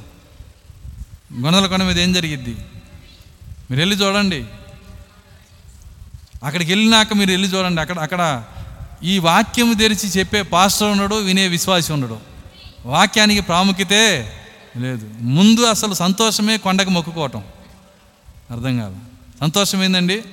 కొండకు మొక్కు. నీకు తెలుసా నేను మొక్కుకున్నా కొండకు మొక్కున్నా? కాకపోతే అంతకుముందు వేరే కొండకు మొక్కినవని ఇప్పుడు కొండ మారింది అంతే ఇంతకుముందు ఏం చేసేవాడివి? వేరే కొండ మొక్కుకునేవాడివి. ఇప్పుడు ఏమింది? కొండ మారింది అంతే వెంబడించే ఆరాధన మారలా. ఈరోజు అలాంటి ఆరాధన దేవుడు తీసుకోడు. చూడండి త- గుణదల కొండకెళ్ళి గుండు చేయించుకొని వచ్చే వాళ్ళు ఉన్నారు. గుణదల కొండకెళ్ళి చూడండి సంఘాల్లో పా యొక్క పా ఈ యొక్క పల్లెటూరు సంఘాల్లో విశ్వాసులు వాళ్ళంతా పాస్టర్లు బాధపడతా చెబుతుంటారు. ఎంత చెప్పినా ఏంటలేదండి కనీసం గుణదల కొండకెళ్ళి మూడు కత్తిర్లన్న ఇవ్వాలంటున్నారు ఏందండి? మూడు కత్తిర్లు. పుట్టెంకులు పుట్టెంటుకులు ఉండకూడదంట. ఇచ్చేయాలంట. ఎవరు చెప్పారు? ఏ ధర్మశాస్త్రంలో మోసే ఎక్కడ చెప్పాడు? పుట్టింటికలు ఉండకూడదు తీసుకెళ్ళి గుణదలు లేయమని మోసే చెప్పాడా? కనీసం ధర్మశాస్త్రంలోనే లేకపోతే నువ్వు తీసుకొచ్చి కొత్త నిబంధనలు పెడతావేంటి షార్ట్ చేశాడు దేవుడు ఇక్కడ. మార్చేశాడు. పాస్టర్లు ఎంతో బాధపడుతుంటారు. పరిస్థితులు ఎట్ అయిపోతున్నాయి. ప్రజలు ఎట్ అయిపోతున్నారు. దానికి కారణం ఏంటంటే నామకార్థ స్థితి. ప్రజలు తెలుసుకోవాలని ఆశ లేదు. వాక్యము తెరవబడిన స్థితి లేదు వారి జీవితంలో. ఎప్పుడైతే నువ్వు వాక్యం నీకు దేవుడు తెరుస్తాడో నీకు పాస్టర్ కూడా చెప్పాల్సిన అవసరం లేదు. పరిశుద్ధాత్మే దేవుడుగా నిన్ను నడిపిస్తాడు ఆయన. దేవుని స్తోత్రం. అలెలుయ్య చూడండి అక్కడికి వెళ్ళి గుణదలకి వెళ్ళి పసుపు కుంకుమ చూడండి గంట కొట్టడము. చూడండి అన్నీ ప్రతిదీ చేస్తారు. అక్కడికి వెళ్ళి భోజనాలు కూర్చొని తింటాము. ఒక్కటి మాత్రం ఉండదు. వాళ్ళకి ఇష్టం లేనిది. ఏంటిది? ఈ రకంగా కూర్చొని బైబిల్ తెరిచి వర్తమానం చెప్పటం వింటం అనేది ఉండదు. అది తీసేసి ఆరాధన తయారు చేశారు. మనకి ఇక్కడ ఈ- ఇది ఉంది కాబట్టి ఖచ్చితంగా ఈ రెండు గంటలన్నా మన మన యొక్క మన యొక్క ప్రజెన్స్ బాడీ ప్రజెన్స్ అర్థమవుతుందా? ఇక్కడ మనం ఇస్తాం. నేను మైండ్ గురించి చెప్పట్లేదు. అర్థమవుతుంది. బా బాడీ ఏం చేస్తామంటే ప్రజెంట్ చేస్తాం. ఇది ఇది మనం బాడీతోనే విన్నామంటానికి గుర్తయిందంటే ఈ రెండు గంటల తర్వాత ఎవరు దీని గురించి మాట్లాడరు? మీరు గమనించండి కావాలంటే. ఎవరు వాక్యం గురించి ఆలోచించరు వెనక్కి తిరిగి మాట్లాడరు. దాని గురించి ధ్యానం అనేది రానే రాదు. అయితే మనం ఆత్మతో ఇంటే నేను చెప్పింది ఒకటైతే దానికి నాలుగు రెట్లు దేవుడు నీ హృదయంలో పెంచుతాడు. నేను ఒక భాగం ఇచ్చాననుకో దానికి నాలుగు రెట్లు ఆయన ఏం చేస్తాడంటే దాన్ని దాన్ని ఆయన మల్టిప్లై చేస్తాడు. మల్టిప్లై ఎప్పుడైతే అయిందో ఇంకక్కడ దాన్ని నువ్వు కాముగా ఉండలేవు. నా ఎవరికి ఎవరికొకరు చెప్పాలనుకుంటావు. అది నిన్ను తాకింది నీ లోపలికి వచ్చింది నీ లోపల అభివృద్ధి చెందింది నీకు అలాగే ఉండలేదు అది. అప్పుడు దాన్ని ఎవరితో ఒకరు పంచుకోవాలా? పంచుకున్నప్పుడు చాలా సంతోషం వస్తుంది. చూడండి మీరు ఎవరైనా ఇతరులతో ఈ వాక్యం గురించి మాట్లాడుతున్నప్పుడు మిమ్మల్ని మీరు గమనించుకోండి. మీరు ఇంతవరకు ఎన్ని మాటలు కూడా చెప్తారు మీకు జ్ఞాపకం లేనివి కూడా చెబుతారు. కాసేపటికి నేనైనా మాట్లాడుతుంది అనుకుంటారు. ఎందుకంటే ఆత్మను అనుభవిస్తున్నారు మీరు. ఎందుకు ఆత్మ వచ్చాడు నీ లోపలికి? ఆయన వాక్యం గురించి మాట్లాడుతున్నావు కనుక ఈ రెండు గంటలు కూడా అదే జరిగేది. పరిశుద్ధాత్మ మనకి మరీ సమీపంగా ఉన్నాడు ఈరోజు. పరిశుద్ధాత్మ మాత్రమే కాదు మన థియోఫనీ కూడా చాలా దగ్గరగా ఉంటుంది. మీకు తెలుసా వారం అంతట్లో థియోఫనీ దగ్గరగా ఉండే సమయం ఏదో తెలుసా? ఈ ఆదివారం ఆరాధనలోనే. ఎందుకంటే వాక్యానికి మనం దగ్గరగా వచ్చినప్పుడు థియోఫనీ కూడా దగ్గరగా వస్తుంది. అలెలుయ్య కాబట్టి నువ్వు తెలుసుకోవాలని ఆయన అన్నాడు. నువ్వు తెలుసుకోవాలని. నువ్వు ఎప్పుడైతే నీ మనస్సును అప్పగించావో రెండో కార్యం ఏంటంటే మనసును అప్పగించటం. మనసును అప్పగించడం అంటే సామాన్యమైన విషయం కాదు. కోతికి రెండు కాలు చేతులు కట్టేసి మనం అక్కడ సీటు దగ్గరే పడేయాలి. నువ్వు ఎక్కడికి కదలమాక? ఎక్కడికి వెళ్ళమాక? ఒకవేళ ఆలోచనలు వస్తున్నా చీ రామాక అని చెప్పేసాను. నా దగ్గరికి నా దగ్గర తీ- తీసుకొని రామాక దయ్యమా నువ్వు మాట్లాడమాక. నేను వాక్యం వింటున్నాను. దేవుడు నా హృదయాన్ని తెరవాలి. లేఖనాలు తెరవాలి. అలాంటి మనసు దానియేలుకి వచ్చినప్పుడు దానియేలుకి అద్భుతమైన దర్శనాన్ని ఇచ్చాడు దేవుడు.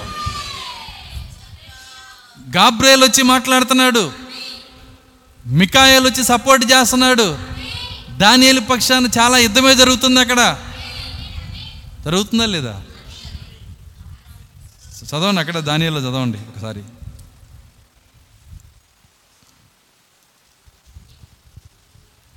దానియాలు పది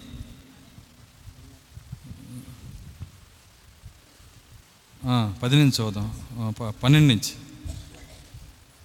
అప్పుడు అతడు అప్పుడు అతడు దానియేలు దానియేలు భయపడకము. భయపడకము. నీవు తెలుసుకున్న వలనని నీవు తెలుసుకొనవల్లని నీ మనసును అప్పగించి నీ మనస్సును అప్పగించి దేవుని ఎదుట దేవుని ఎదుట నిన్ను తగ్గించుకొని నిన్ను తగ్గించుకొనినా ఆ మొదటి దినం మొద- మొదలుకొని ఆ మొదటి దినము మొదలుకొని నువ్వు చెప్పిన మాటలు నీవు చెప్పిన మాటలు వినబడినవి కనుక వినబడినవి గనుక నీ మాటలను బట్టి నీ మాటలను బట్టి నేను వచ్చి నేను వచ్చి తిని దేని బట్టి వచ్చాడంట? నీ మాటలు బట్టి నీ మాటలు దేవుని గురించిన కార్యాలైతే నీ కొరకు దేవదూతలు కూడా వస్తారు. మన మాటలు ఏంటి నీ మాటలను బట్టి నేను వచ్చి తిని. పారసీకుల రాజ్యాధిపతి పారసీకుల రాజ్యాధిపతి ఇరవై యొక్క దినములు ఇరవై యొక్క దినములు నన్ను ఎదిరించును. నన్ను ఎదిరించను. పారసీకుల రాజ్యాధిపతి అంటే ఎవరు? పారసీక రాజు. పారసీక సామ్రాజ్యానికి రాజు. ఈ రాజు గాబ్రేల్ని ఎదిరించాడంట. గాబ్రేల్ని ఎలకుండా ఆపేశాడంట. భూ సంబంధమైన ఏ రాజు అయినా గాబ్రేల్ని ఆపగలరా? నేను ప్రశ్నేస్తున్నా భూ సంబంధమైన ఏ రాజు అయినా మోడీ గారు గాబ్రేల్ని వెళ్ళకుండా ఆపేశారు అని చెప్పగలవు నువ్వు? ఏ ఆయన ప్రైమ్ మినిస్టరేగా? ఏ మనిషి కూడా గాబ్రేల్ని ఆపలేరు. మరి ఈ రాజు ఎట్టా ఆపాడు? కూర్చొని ఆలోచన చేయాలి. ఈ రాజు ఎవరంటే భూ సంబంధమైన రాజు కాదు. భూమి మీద పంచుకున్న రాజు. పడిపోయిన దోత. పడిపోయిన దోతలకి రాజు వీడు. వింటున్నారా? దానికే పౌలు గారు ఏమంటున్నాడంటే మనము పోరాడున్నది మనుషులతో కాదు దురాత్మల సమూహముతో. లోకనాథులతో అధికారులతో అంధకార సంబంధమైన అధికారులు లోకనాథులు వీళ్ళంతా ఇక్కడ ఉన్నారు ప్రధానులు ఈ ప్రధానులు. ఇక్కడ ఎవరంటే వీళ్ళు? ప్రధానులు పడిపోయిన దోతల్లో ప్రధానులు. పెద్ద పెద్ద దెయ్యాలు ఉంటాయి చిన్న చిన్న దెయ్యాలు ఉంటాయి చాలా రకాల దెయ్యాలు ఉంటాయి వీటికి నాయకులు రాజులు వీళ్ళందరూ కలిసి పాతాల దెయ్యాలన్నీ కలిసి సమాధానం తీసుకొని వెళ్తున్న గాబ్రేల్ని ఆపేశారంట. గాబ్రేల్ని ఆపేసి ఇరవై ఒక్క రోజుల నుంచి నేను కలవాలన్నాను ఇక్కడ. కానీ నాకు కుదరలేదు. నీకు సమాధానం ఇవ్వాలని మొదటి రోజే వచ్చాను నేను. నువ్వు ఇరవై ఒక్క రోజుల ప్రార్థన నేను వినలేదు. మొదటి ప్రార్థనకే నేను వచ్చేసాను. కానీ ఇక్కడ ఈ రాజు ఆపుతున్నాడు. వింటున్నారా? ఈ ఈరోజు దానియలకే అంత పోరాటం ఉంటే నువ్వేమన్నా ఫ్రీగా ఉన్నావని అనుకుంటున్నావా? నువ్వు ఆత్మీయ లోకాన్ని చూస్తే నీకు అర్థమైద్ది. ఒకసారి నీ కన్నులు తెరిచి నీ ఆత్మీయ లోకాన్ని చూస్తే. ఖచ్చితంగా మన చుట్టూ భయంకరమైన మరి దురాత్మల సమూహం ఉంది. వాటిని తరుముతున్న దేవదూతలు ఇక్కడ ఉన్నారు. వాటితో పోరాడుతున్న వాళ్ళు ఉన్నారు. చూడండి ఆ దురాత్మ సమూహాలు పనిచేస్తూ ఉన్నాయి.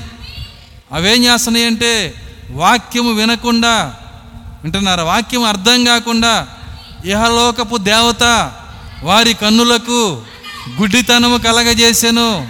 నిజ సత్యము చూడకుండా నిజమైన దేవుని చిత్తము చూడకుండా అది కళ్ళకి గుడ్డితనం కలగజేస్తుంది.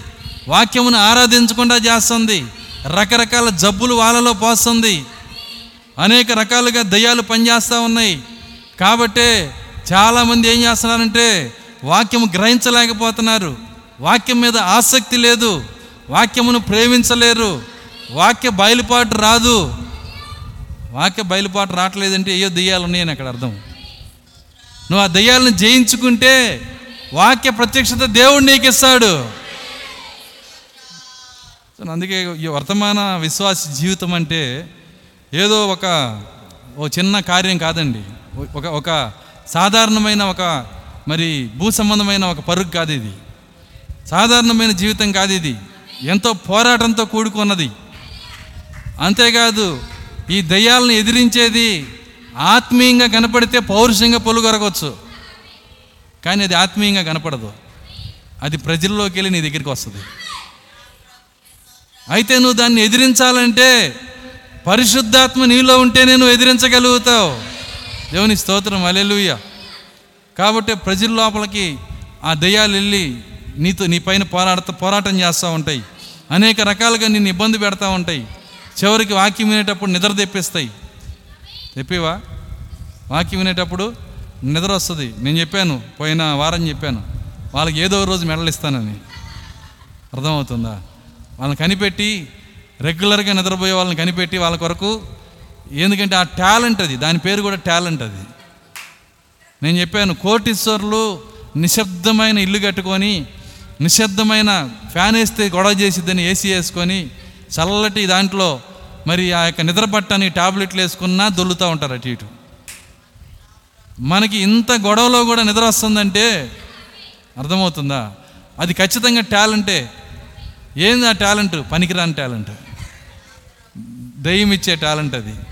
మనకు అవసరం లేదు ఆ టాలెంట్. వాక్యం వినేటప్పుడు చాలా జాగ్రత్తగా వినాలి. ఆరోగ్యం బాగపోతే అది వేరే విషయం. సో నిద్ర రాత్రి నిద్ర లేకపోతే డ్యూటీ చేస్తే వేరే విషయం. అలా కాకుండా మనము వాక్యం ఎత్తినప్పుడల్లా నిద్ర వస్తుంది అనుకో ఏదో దయ్యం ఉందని అర్థం.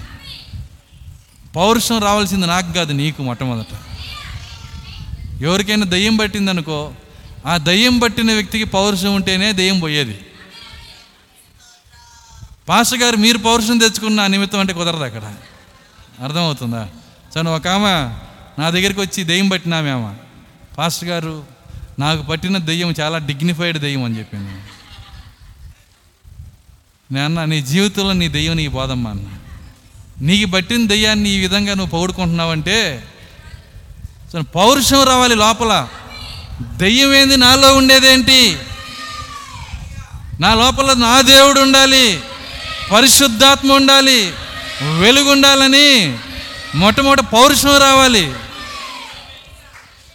చూడండి ఇక్కడ ఎంత పౌరుషంగా ఉందో పరలోకం. కత్తి దూసి యుద్ధం చేస్తుంది. ఎవరు? చూడండి గాబ్రేలు అక్కడ ఉన్నటువంటి పారసీకుల అధిపతి ఇరవై ఒక్క దినములు నన్ను ఎదిరించాను. ఇంకా పారసీకుల రాజుల సముఖమున నేను నిలిచి ఉండగా ప్రధానాధిపతుల్లో మికాయేలు ఒకడు నాకు సహాయం చేయవచ్చాను. మికాయేలు వచ్చాడు కాబట్టి వచ్చాను. ఆయన యుద్ధం ఆయనకి అప్పచెప్పి నేను చెప్పొస్తానని వచ్చా. చెప్పేది చెప్పి మళ్ళీ వెళ్ళిపోతాడంట. చూడండి రెస్ట్ లేకుండా ఆ దోతలు ఎంతగా మన పక్షాన పోరాడుతున్నారో పరలోక రాజ్యం ఎంతగా పోరాడుతుందో ఎంత పోరాటం జరిగితే మనం ఫ్యాన్ కింద నిద్రపోతున్నాం. సో అది ఆత్మీయంగా అంతే భౌతికంగా అంతేనండి. మీకు తెలుసా కరోనా ఇక్కడ ఉందని? పాస్టర్ గారు ముందు చెబితే చర్చికి రాకుండా ఉండేవాడుగా. నిజమది. కరోనా ఇప్పుడు ఇక్కడే ఉంది. కానీ ఆ కరోనా మనలోకి రావడానికి ప్రయత్నం చేస్తుంటే కొన్ని కోట్ల కణాలు నీ కణాలే. ఏ రోగం వచ్చినా ఆ కణాల మీద దాడి చేస్తున్నాయి ఫైట్ చేస్తున్నాయి. భయంకరమైన ఫైట్ తల నుంచి కాళ్ళు దాకా నిరంతరం జరుగుతుంటే మన సెల్ ఫోన్లో పిచ్చి పిచ్చి కార్యాలు చూసుకుంటా ఉన్నాం. అర్థమవుతుందా? మనకి అర్థం కావట్లే ఆ కార్య ఆ- ఆ ఫైటింగ్? ఎందుకంటే నిరంతరం జరుగుతుంది ఆ పోరాటం. మీకు ఆ సైన్స్లోకి వస్తే మీకు అర్థమైద్ది. పొరపాటున పోరాటం ఆగిందనుకో మన పక్షమున పోరాడే వాళ్ళు పొరపాటున బలహీనం అయ్యారనుకో నూట మూడు డిగ్రీలు వస్తుంది. ఏంటది? జ్వరం. జ్వరం ఎందుకు వస్తుందంటే యుద్ధం ఎక్కువైనప్పుడు. పోరాటం ఎక్కువైనప్పుడు కడుపులో ఇద్దరు కొట్టుకుంటున్నారు. కడుపు నొప్పి రాలా? వచ్చిందా రాలేదా? ఏమంది రెప్కా? అయ్యో నా కడుపులో నొప్పి ఎక్కువ అయిపోయింది సో దీనికంటే చచ్చిపోవటం మేలు. ఈ లోపల కూడా ఫైటింగ్ ఎక్కువైతే జ్వరం అంటే ఏంటో కాదు ఫైటింగ్ ఎక్కువైందని అర్థం అంతే. చాలామందికి అది జ్వరం ఎందుకు వచ్చిందో ఏదో బలహీనం అయిపోయాను బలహీనం కాదు. నీ లోపల నీకున్నటువంటి ఆ యొక్క దాన్ని ఏమంటారు తెల్ల రక్త కణాలు. అర్థమైంది? పోలీ పోలీసు రక్త కణాలు. ఆ యొక్క ఆ యొక్క ఆ యొక్క రోగానికి సంబంధించిన క్రిములు లోపలికి వచ్చినప్పుడు కరోనా వచ్చినప్పుడు ఇంకేదో వచ్చినప్పుడు పోరాడి నిరంతరం క్షణం క్షణం పోరాడాలి. క్షణం క్షణం పోరాడితే నువ్వు ఆరోగ్యంగా ఉంటావు. నువ్వు నిద్రపోగలుగుతావు. అదే మీరు ఆత్మీయంగా వెళ్ళండి. దాన్నే మీరు ఆత్మీయంగా తీసుకోండి. మికాయేలు గాబ్రియేలు దేవదూతలు థియోఫని శరీరాలు నిరంతరం పోరాడుతుంటే ఇక్కడ మనం ఫ్యాన్ కింద నిద్రపోగలుగుతున్నాం. అర్థం కాల. ఏం చేస్తున్నావు? ఫ్యాన్ కింద పోరాటం జరుగుతుంటే నిద్రపోతున్నాం అంటే బుద్ధిహీనమేనా మనము? ఎంత పోరాటం చేస్తున్నాడు దేవుడు మన కోసం. నువ్వు ఆరాధన చేయాలని నీకు వాక్యం తెరవాలని నువ్వు వాక్యం గ్రహించాలని నేను ఎత్తబాటులో తీసుకుని వెళ్ళాలని ఎన్ని కార్యాలు పెట్టాడు దేవుడు. మనమేం చేస్తున్నాం? అన్నీ మర్చిపోతున్నాం. మతిమరుపులోకి వెళ్ళిపోతున్నాం. చూడండి వాక్యమును మర్చిపోతున్నాం. దేవుని చిత్తాన్ని మర్చిపోతున్నాం. దేవుని ప్రేమని మర్చిపోతున్నాం. పనికిరాని చెత్తనంతా మనం లోపలేసుకుంటున్నాం. పనికిరాని విషయాలు మన తపన ఏది నిలబడదండి. చూడండి మన తపన ఏది నిలబడదు. ఈ లోక సంబంధంగా నువ్వు దేనికోసం నువ్వు నువ్వు పరిగెత్తినా నీ తపనలో ఏది నిలబడదు. దేన్ని పొందాలని నువ్వు ఇష్టపడుతున్నావో ఏది రేపు నీ ముందు నిలబడదు. అంతా కలలాగే గడిచిపోయిద్దంట. బైబిల్ చెప్తుంది ఒకడు తన కలలో కడుపు నిండా తిని మేల్కుంటే వాడి పొట్టెట్ట ఉంటుందో నీ జీవితం కూడా అంతే అన్నాడు ఆయన. కడుపు నిండా తిన్నాడు ఎక్కడ తిన్నాడు? కల్లో. ఇది కూడా అంతే. చూడండి నువ్వు ఏ తపన కోసం నువ్వు ఇక్కడ పరిగెత్తినా వాటన్నిటిలో నువ్వు మోసపోతావు. రేపు దేవుని ముందు నిలబడ్డప్పుడు నువ్వు ఓడిపోయి అక్కడ నిలబడతావు. కాబట్టి పనికిరాని విషయాలు మనం మోసుకెళ్ళకూడదు. ఒకసారి నేను చెప్పాను ఆ ఫ్లైట్లో వచ్చేటప్పుడు నేను చాలా తీసుకొచ్చాను. ఏంటంటే ఒక సోడా బాటిల్ మజ్జిగ బాట్లు తర్వాత హింస అనే ఆయిల్ ఒకటి ఉంది. చాలా అది త- తలకి పెట్టుకుంటే చల్లగా ఉందని వాళ్ళు ఇచ్చి పంపించారు. అది తీసుకున్నాను. మరి పాస్టర్ తిమోతి ఇచ్చాడు దాన్ని. వాళ్ళు ఇచ్చినవన్నీ తీసుకొని విమానాశ్రయాన్ని తీసుకెళ్తే వాళ్ళు అన్నారు మొత్తం పారేస్తారా? అర్థమవుతుందా? మీరు ఆగిపోతారా? వెళ్ళి మాట్లాడుకోండి సెక్యూరిటీ దగ్గర. అక్కడే లాస్ట్ కాల్ అని పిలుస్తున్నారు. వింటున్నారా? లాస్ట్ కాల్ అని పిలుస్తున్నారు. ఇప్పుడు ఏం చేయాలి? విమానాన్న విమానాన్న వదిలేసుకోవాలి.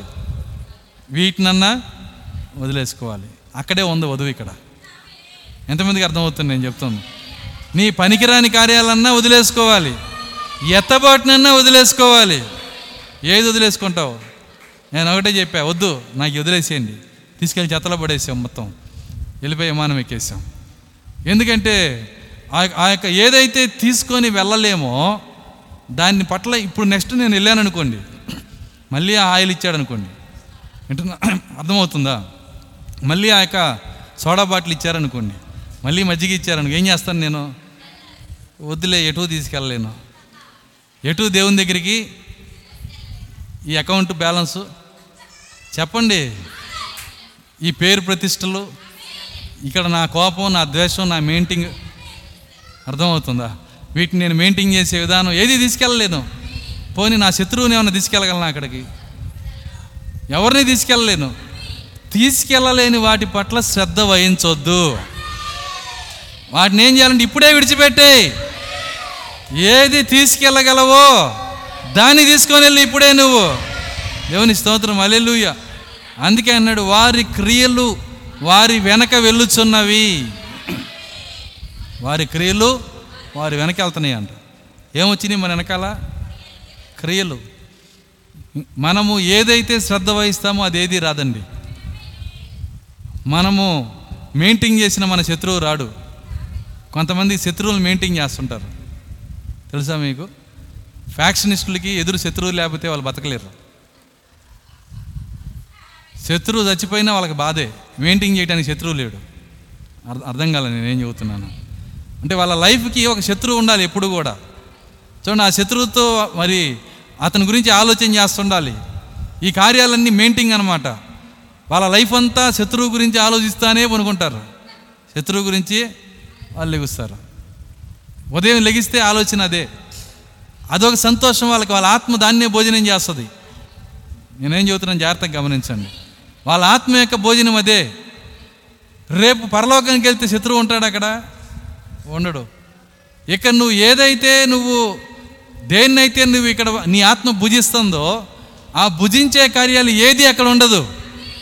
ఏ కార్యం అక్కడ ఉండదు. కాబట్టే ఆ కార్యముల పట్ల మనం శ్రద్ధ వహించకూడదు. ఏది తీసుకొని వెళ్ళగలమో దాని పట్ల మనం శ్రద్ధ వహించాలి. దేన్ని తీసుకొని వెళ్ళగలము నీ ప్రార్థన.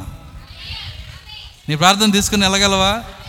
దేవుడు తీసుకుని వెళ్ళగలవంటున్నాడు ఆయన.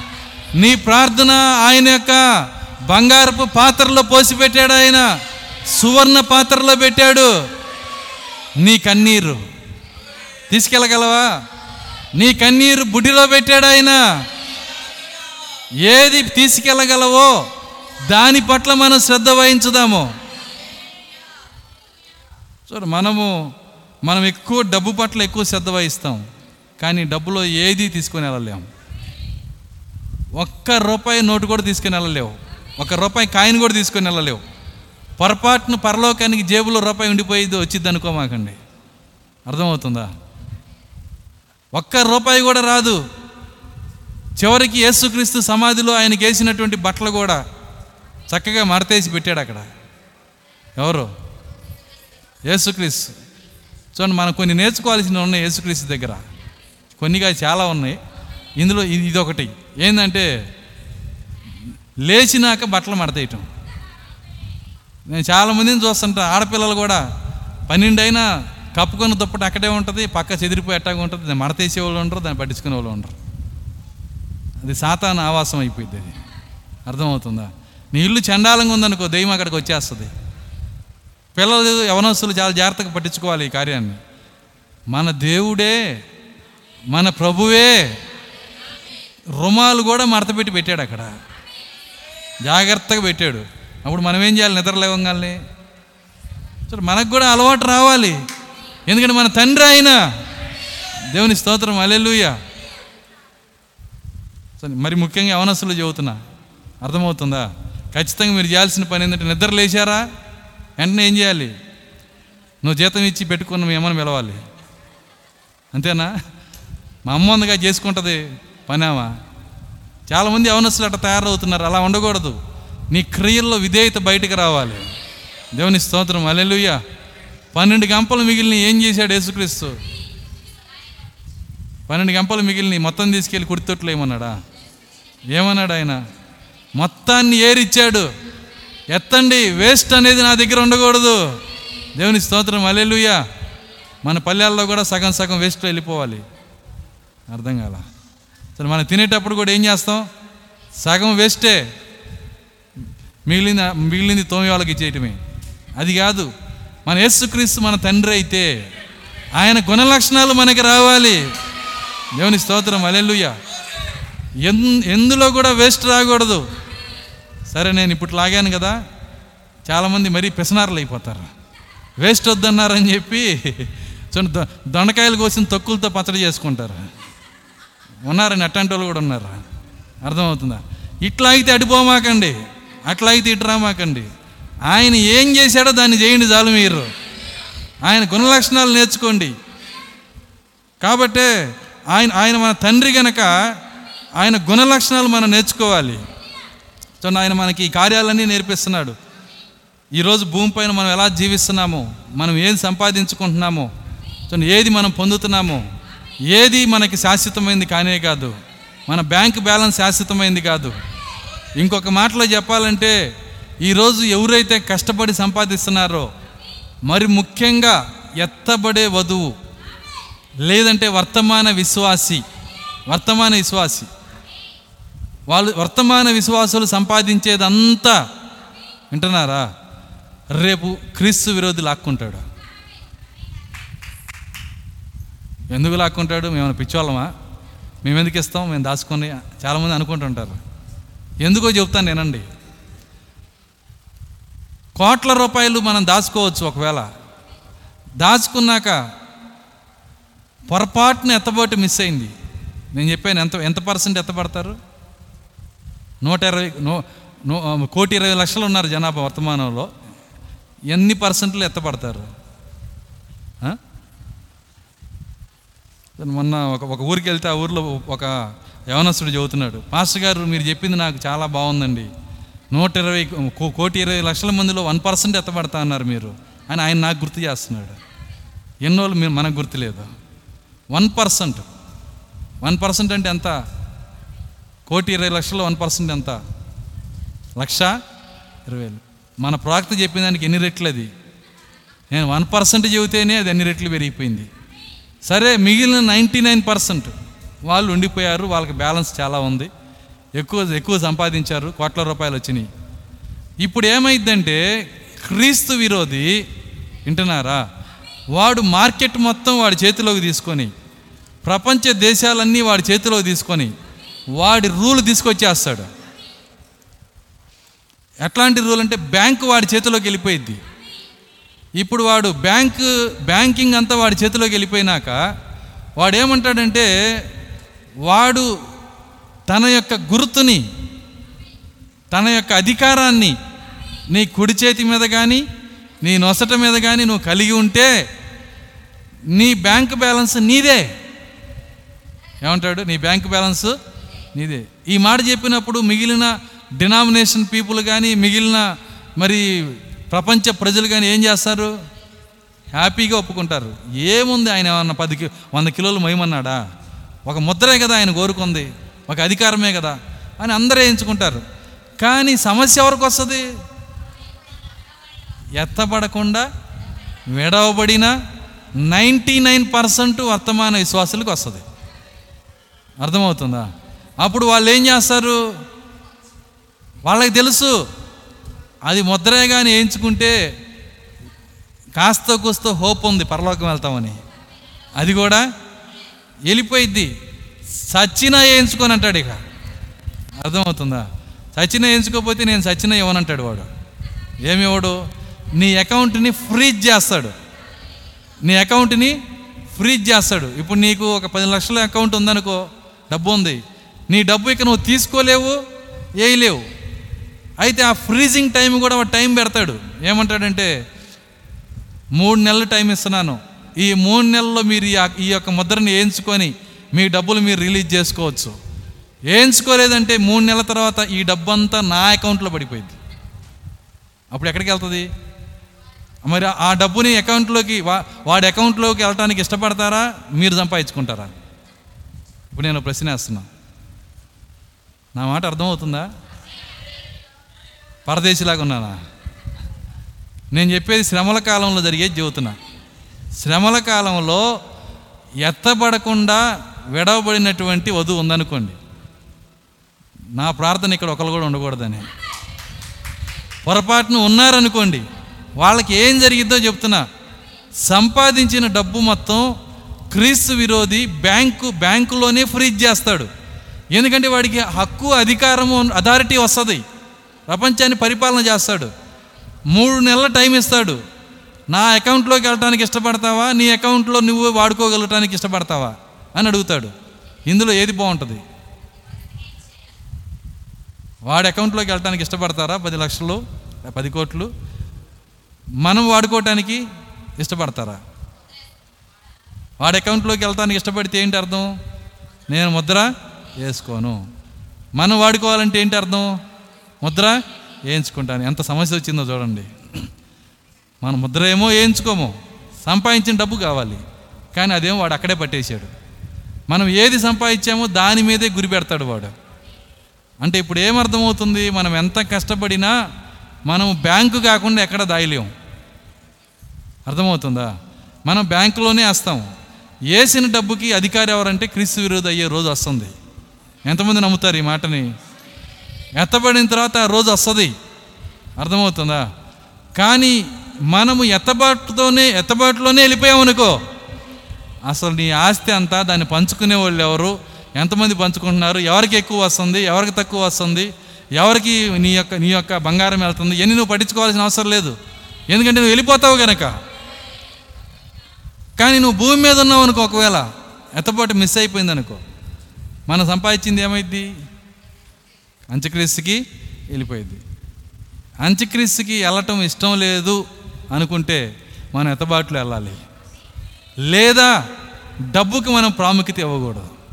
ఇప్పటి నుంచే ఇవ్వకూడదు. కాబట్టి ఎటు నాది అవదప్పుడు ఇప్పుడు ఎందుకండి నాకు? ఎంతమందికి అర్థమవుతుంది నేను చెప్తుంది? ఎత్తబడినా నాది కాదు. ఎత్తబడకపోయినా వాళ్ళు లాక్కుంటాడు. అర్థమవుతుందా? ఎత్తబడినా నాది కాదు. ఎత్తబడకపోయినా వీళ్ళు లాక్కుంటాడు. చివరికి ఇల్లు లాక్కుంటాడు. ఉద్యోగం లాక్కుంటాడు. అన్నీ లాక్కుంటాడండి. వాడి డిమాండ్ నెరవేరే వరకు నేను నలుపుతాడు. అన్నీ పోయినా ఇంకా లొంగనోళ్ళు ఉంటారు. వాళ్ళని ఇక తీసుకెళ్తాడు. వాళ్ళని చంపడానికి తీసుకెళ్తాడు. అందుకే దుర్దినములు రాకముందే వాన వెలిసి మరలా మేఘములు పట్టకముందే ఇప్పుడే నీవు నీ సృష్టికర్తని స్మరణ చేసుకో. ఇప్పుడే నువ్వు దేవుని దగ్గరికి రా. ఇప్పుడే సత్యం తెలుసుకో. దేని వెనకాల పడమాక? డబ్బు వెనకాల పడమాక అది నీది కాదు. వింటున్నారా? ఈ లోకంలో ఏది సంపాదించడానికి దాని వెనకాల పడమాక? అది నువ్వు సంపాదించుకోలేవు. ఈరోజు నువ్వు సంపాదించుకుంది నీకు నిలబడాలంటే ఒక్క యేసుక్రీస్తుని నువ్వు సంపాదించుకుంటేనే. యేసుని ఎవరు సంపాదించుకుంటారో? వాళ్ళకి అన్నీ దొరుకుతాయి. ఎందుకంటే ఏసులోనే సమస్య ఉంది గనక. హల్లెలూయా. అందుకే అంటున్నాడు ఉన్నది ఉన్నది నా సమస్తము నా సమస్తము అందులోనే ఉన్నది. ఏసులోనే నా సమస్యం ఉంది. ఆయన దొరికితే చాలు నాకు. ఆయన వాక్యమై ఉన్నాడు. చూడండి ఏసు అంటే ఫో- ఒక ఫోటో కాదండి. ఆ ఫోటోని అతుక్కొని కూర్చోడానికి. మనం అతుక్కోవాల్సింది ఎవరినంటే వాక్యాన్ని. వాక్య బయలుపాటులోకి మనం రావాలి. వాక్య ప్రత్యక్షతలోకి మనం రావాలి. అది రావాలంటే మూడు కార్యాలు ఉండాలి. మొట్టమొదటి కార్యము ఆయన అంటున్నాడు. మొట్టమొదటి కార్యము దానియల దగ్గర చెప్పాడు. నీవు తెలుసుకోవాలని. మొదట ఏముండాలండి తెలుసుకోవాలని. తెలుసుకోవాలని ఆశ ఉండాలి. పాస్టర్ గారు ఏదో చెప్పాడు నాకు అర్థం కాలేదు. అర్థం కాలేదు కానీ లోపల ఏముండాలి ఆశ ఉండాలి. పాస్టర్ గారు నాకు ఇది అర్థం కాలేదు. కొద్దిగా నాకు చెప్తారా? కూర్చొని లేదంటే బ్రదర్స్నో ఎవరినో ఒకరిని కూర్చొని అడిగి అర్థం కాని విషయాలు అర్థం చేసుకోవాలి. అర్థం కాకపోతే తెలుసుకోవాలి. తెలుసుకునే మనసుంటే నీ చుట్టూ దేవదూతలు వచ్చేస్తారు. పరలోకం నీ చుట్టూ వచ్చేస్తుంది. సో నా నీవు తెలుసుకోవాలని నీ మనస్సును అప్పగించి నిన్ను నీవు తగ్గించుకొని మూడో కార్యం ఏంటంటే తగ్గించుకొని. నీ లోపల గనక తగ్గింపు ఉంటే పరలోకం నీ చుట్టూ ఉంటుంది. ఎందుకు పరలోకం చుట్టూ కాదు నీ లోపలికే వచ్చేస్తుంది. ఎందుకంటే ఆయన అంటున్నాడు నేను సర్వోన్నతుడైన దేవుడను సర్వశక్తి గల వాడను నేను సర్వోన్నతమైన స్థలములలో నివసించువాడను. అయినా అక్కడ ఉండటం నాకు ఇష్టం లేదు. ఎవరు విరిగి నలిగి ఉంటారో వారి హృదయంలోకి నేను వస్తానంటున్నాడు ఆయన. దేవుని స్తోత్రం అలెలుయ్య కాబట్టే దానియలు ఎప్పుడైతే తనను తాను తగ్గించుకున్నాడో దానియలు ఎప్పుడైతే తను తాను దేవుని ఎదురు తగ్గించుకున్నాడో దేవుని యొక్క దూతలు అక్కడికి వచ్చేసారు గాబ్రేలు మికాయేలు దేవదూతలు అందరూ వచ్చేసారు దేవుని స్తోత్రం అలెలుయ్య ముగిస్తున్నాను నేను. కొద్ది నిమిషాల్లో ముగిస్తాను. జాగ్రత్తగా గమనించండి. కాబట్టి ఈరోజు ఆ మూడు కార్యాలతో ఆ మూడు కార్యాలు మనం కలిగి దేవుని మనం వెంబడించినప్పుడు ప్రతి కార్యం మనకి చెప్పడానికి ఆయన బద్ధుడై ఉన్నాడు. ఆయన సిద్ధంగానే ఉన్నాడు. వినటానికి మనం సిద్ధంగా ఉండాలి. దేవుడు మనల్ని ఆత్మీయ ఎదుగుదలలో పెట్టాడు. ప్రోగ్రెసివ్లో పెట్టాడు. ఎందుకంటే ఇవన్నీ వినుతూ వింటూ వింటూ వచ్చి ఒకరోజు మనము పెండ్లి విందులోకి వెళ్ళిపోవాలి. ఇక్కడ పస్కా చేయాలి. ఎంతమంది పస్కాని చేస్తున్నారు? తింటున్నారా పస్కాని? ఏంటి పస్కా? పన్నెండు వందల వర్తమానాలు. తెలుగులో నాలుగు వందల ఇరవై ఉన్నాయి. తెలుగులో ఇప్పటికి నాలుగు వందల ఇరవై వర్తమానాలు ఉన్నాయి. మన దగ్గర ఎన్ని ఉన్నాయి? నాలుగు వందల ఇరవై ఉన్నోళ్ళు చేయొద్దండి ఒకసారి. ఎవరు లేరు? సరే మూడు వందలు ఉన్నోళ్ళు చేయొద్దండి ఒకటి రెండు మూడు నాలుగు. పోనీ రెండు వందలు? వంద? కొద్ది కొద్దిగా పెరుగుతున్నాయి. అంటే కొద్ది భాగం మాత్రమే ఉన్నాయి. మిగిలిన పుస్తకాలు నా దగ్గరికి రావాలని ఆశ ఉండాలి కదా? తెలుసుకున్న వాళ్ళని మొదటి భాగమే తెలుసుకునే వాళ్ళని. ఆ పుస్తకాలన్నీ నా దగ్గర ఉండాలి. అసలు పస్కాలోనే ఒక వచ్చింది మూడు భాగాల్లో. పస్కా మూడు భాగాలుగా ఉంది. పన్నెండు వందల వర్తమానాల్లో నాలుగు వందలు వస్తే ఎన్ని భాగాలు వచ్చినట్టు? ఒక భాగం. వచ్చిన ఒక భాగంలో కూడా ఒక భాగం కూడా లేకపోతే? వచ్చిన ఒక భాగం నాలుగు వందల్లో ఒక భాగం వంద. వంద కూడా లేకపోతే? మనం ఎలా పస్కాన్ని తింటాము? కాబట్టి మనకు వచ్చిన వర్తమానం ఏంటో మనం ఎరిగి ఉండాలి. ఆయన ఇచ్చిన వర్తమానము ఆ- ఈ యొక్క ఈ యొక్క పుస్తకం ఏంటో కాదు ఇది పస్కా బలిపశువు యొక్క మాంసం. దీన్ని తిన్నావా? మరణమును జయించి వెళ్ళిపోతావు. దేవుని స్తోత్రం అలెలుయ ఈ పస్కాన్ని నువ్వు తిన్నావంటే మరణం జయించి వెళ్ళిపోతావు. కాబట్టే దీన్ని తిని తిని తిని తిని ఒకరోజు మనం ఏమవుతామంటే పెండ్లి విందుకి వెళ్ళిపోతాం. ఎవరు దీన్ని పర్ఫెక్ట్గా తింటారో వాళ్ళు పెండ్లి విందుకి వెళ్ళిపోతారు. రెండు విందులు ఇక్కడ జరగాలి మన ముందు. మనం ఒక విందులో ఉన్నాం రెండో విందుకి వెళ్ళబోతున్నాం. ఒకరోజు చెప్తాను ఈ రెండు విధుల గురించి. ఈ రెండు విందుల గురించి చెప్పాలంటే రెండు గంటలు కావాలి నా టైము. జాగ్రత్తగా గమనించండి నేను సబ్జెక్టులోకి వెళ్ళట్లా ప్రిపేర్ చేస్తున్నాను. మనకి ముందు తెలుసుకోవాలని ఆశ ఉండాలి. తెలుసుకోవాలని ఆశ ఉండాలి మనస్సును అప్పగించాలి. మూడో కార్యం మనల్ని మనం తగ్గించుకోవాలి. అప్పుడే టెస్ట్లోనికి రాసిన పత్రికలో ఉన్న మూడు స్టెప్పులు మనం ఎక్కగలుగుతాం. ఆ మూడు ఉంటేనే ఈ మూడు ఎక్కగలుగుతాం. అక్కడ మూడు ఉన్నాయి ఇక్కడ మూడు ఉన్నాయి ఆర్భాటము ప్రధాన దూత శబ్దము దేవుని బోర. ఈరోజు ఏ మెట్లో ఉన్నావు? ఆర్భాటం అనగా వర్తమానాన్ని తెలుసుకోవటం ప్రాక్తను తెలుసుకోవటం ఈ సాయంకాల వెలుగును తెలుసుకోవటం యేసుక్రీస్తు నామలో బాప్తిసం పొందటం దేవుడు ఒక్కడే అని నమ్మటం. డినామినేషన్ నుంచి బయటికి రావటం ఇవన్నీ ఆర్భాటపు కార్యాలు. అయితే అక్కడే అయిపోమాక అక్కడి నుంచి ఇంకో మెట్టెక్కు. ప్రధాన దూత శబ్దం. ఆయన ఆ దూత వచ్చి ఏ యొక్క ముద్రలు తెరిచాడో ఏస్ అనే శరీరానికి ఏడు ముద్రలు ఉన్నాయి. ఏస్ అనే శరీరము ఇదే ఏస్ అనే శరీరము. ఎందుకంటే ఆది ఎందు వాక్యం ఉండెను వాక్యము దేవుని వద్ద ఉండెను వాక్యము దేవుడై ఉండెను. దీన్ని ఎవరు చూడకుండా ఏడు ముద్రలు గట్టిగా వేశాడంట. అయితే కృప ఏడు ముద్రలు తెరిచి దీన్ని ఓపెన్ చేశాడు ఈరోజు. దేవుని స్తోత్రం అలెలుయ్య ఎవరికైతే ఈ వాక్యము నూతనమైంది అవుతుందో ఆది నుంచి ప్రకటన దాకా వాళ్ళు రెండో మెట్లోకి వచ్చేసారు అయితే అది చాలా ఎత్తబడతానికి మూడో మెట్టు దేవుడే నీ హృదయంలోకి వచ్చి విడిచిపెట్టబడిన ఏడో ముద్రని వింటున్నారా? దేవుడే నీ హృదయంలోకి వచ్చి విడిచిపెట్టబడిన ఏడో ముద్రని. నీ లోపల ఆయనే మాట్లాడాలి. ఆయనే నీ హృదయాన్ని తెరవాలి. ఆయనే నీ మనస్సును తెరవాలి. చూడండి ఆయన నీ లోపలికి వచ్చి వచ్చి అంటేనే అదే రాకడ. ఏడో ముద్ర ఏందండి?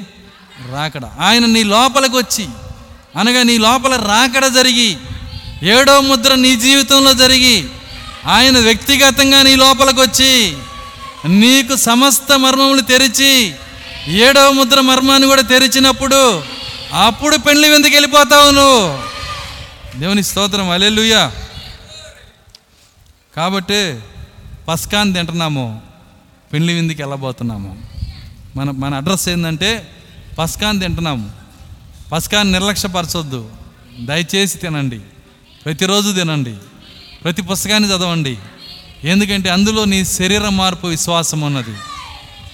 ఎందుకంటే ఆయన ఆ పస్కా ఏంటో కాదు ఈ ముద్రలు తెరవబడిన క్రీస్తు. ఆ పన్నెండు వందల వర్తమానాలు ఏంటో కాదు ముద్రలు తెరవబడిన బైబిల్. దాచిపెట్టబడిన ముద్రలలో ఉన్న మర్మం బయటికి వచ్చినటువంటి బైబిలే ఏడు ముద్రల ప్రత్యక్షత. కాబట్టి ప్రవక్త అన్నాడు ఆది కాండము నుంచి అవేం చేస్తున్నాయి అంటే కదిలి వస్తానే ఉన్నాయి అన్నాడు ఆయన. ఆది కాండం నుంచి కదిలి వస్తున్న మర్మములు దేవుని చిత్తము దేవుని కార్యాలు అవన్నీ మనం తెలుసుకోవాలి. మనం ఆగిపోకూడదు. మనము మనము స్థిరపడిపోకూడదు. ఆ పరిశుద్ధాత్మ ఆ అగ్నిస్తంభం కదిలినప్పుడల్లా సంఘంలో కదులుతుంటాడు. ఒక్కొక్క వర్తమానంలో కొద్దిగా ముందుకెళ్తుంటాడు. నువ్వు కూడా వెనకాలబడి రావాలి. ఈరోజు పాస్టర్ ఏం చెప్పాడో నాకేం అర్థం కాల. అని నువ్వు ఆగిపోయావని అర్థం. నువ్వు రావాలి వెనకాల.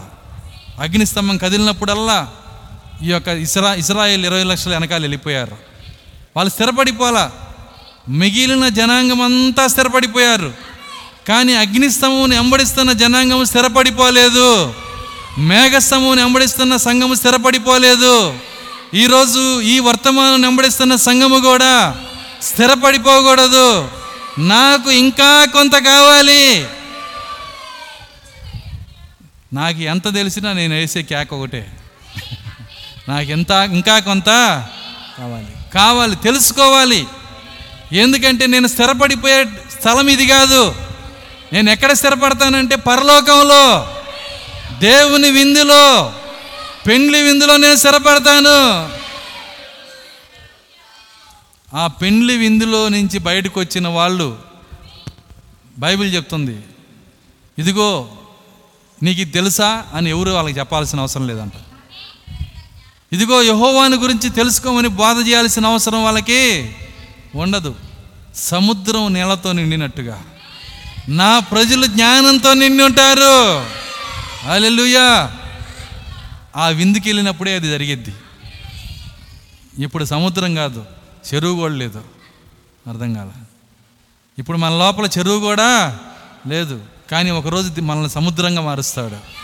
విస్తారమైన జ్ఞానంతో నింపుతాడు. యేసుతో సారూప్యంలోకి తీసుకెళ్తాడు. అక్కడికి మనం ప్రయాణం చేయాలంటే ముందు మన ప్రయాణము ఇక్కడున్న పస్కాన్ తినాలి. ఎంతమంది పస్కాన్ తినడానికి ఇష్టపడుతున్నారు? మీరు పస్కాన్ తింటున్నారంటే మరణాన్ని జయిస్తారు. మరణాన్ని జయించారంటే ఎత్తబాట్లో వెళ్ళిపోతారు. ఎత్తబాట్లో వెళ్ళిపోతున్నారంటే పెండ్లి విందుకు వెళ్ళిపోతున్నారు. అలెలుయ్య పెండ్లి విందుకు పిలవబడిన వారు ధన్యులు. ధన్యులు అంటే అర్థమైంది దైవత్వములో పాలిభాగస్సులు వాళ్ళు నా దైవత్వంలో పాలిభాగస్సులు వాళ్ళు నా విత్తనాలు. వాళ్ళు నాలో భాగమై ఉన్నారు. వాళ్ళే పెండ్లి విందుకు వస్తారు కాబట్టి గొర్రెపిల్ల వివాహోత్సవం వచ్చి ఉన్నది. ఆయన భార్య అందరూ కలిసి తొమ్మిది తొమ్మిది రెడీ చేస్తున్నారు. అదే అటు చెప్పలేదు ఆయన. పాస్టర్లు సువా సువార్థికులు సేవకులు అందరు కలిసి ఆమెను రెడీ చేస్తున్నారని చెప్పలా? ఏలియా కూడా రెడీ చేస్తున్నాడని చెప్పాలి? తనను తాను. తనను తాను రెడీ చేసుకునేది ఏదో ఆమె లోపల ఉంది. తనంతట తానుగా పుస్తకాన్ని తెరిచేది ఏదో ఆమె లోపల ఉంది. తనంతట తానుగా బైబిల్ తెరిచేది ఏదో ఆమె లోపల ఉంది. తనంతట తానుగా విధేయరాయలు అయ్యేదేదో ఆమె లోపల ఉన్నది. ఆమె గొర్రెపిల్ల భార్య అయి ఉన్నది. హాలెలూయా ఈరోజు ఆ స్థలానికే దేవుడు నిన్ను నన్ను పిలుస్తున్నాడు. మన పిలుపుని దేవుడు దీవించునుగాక. అందరం లేచి నిలబడదాం.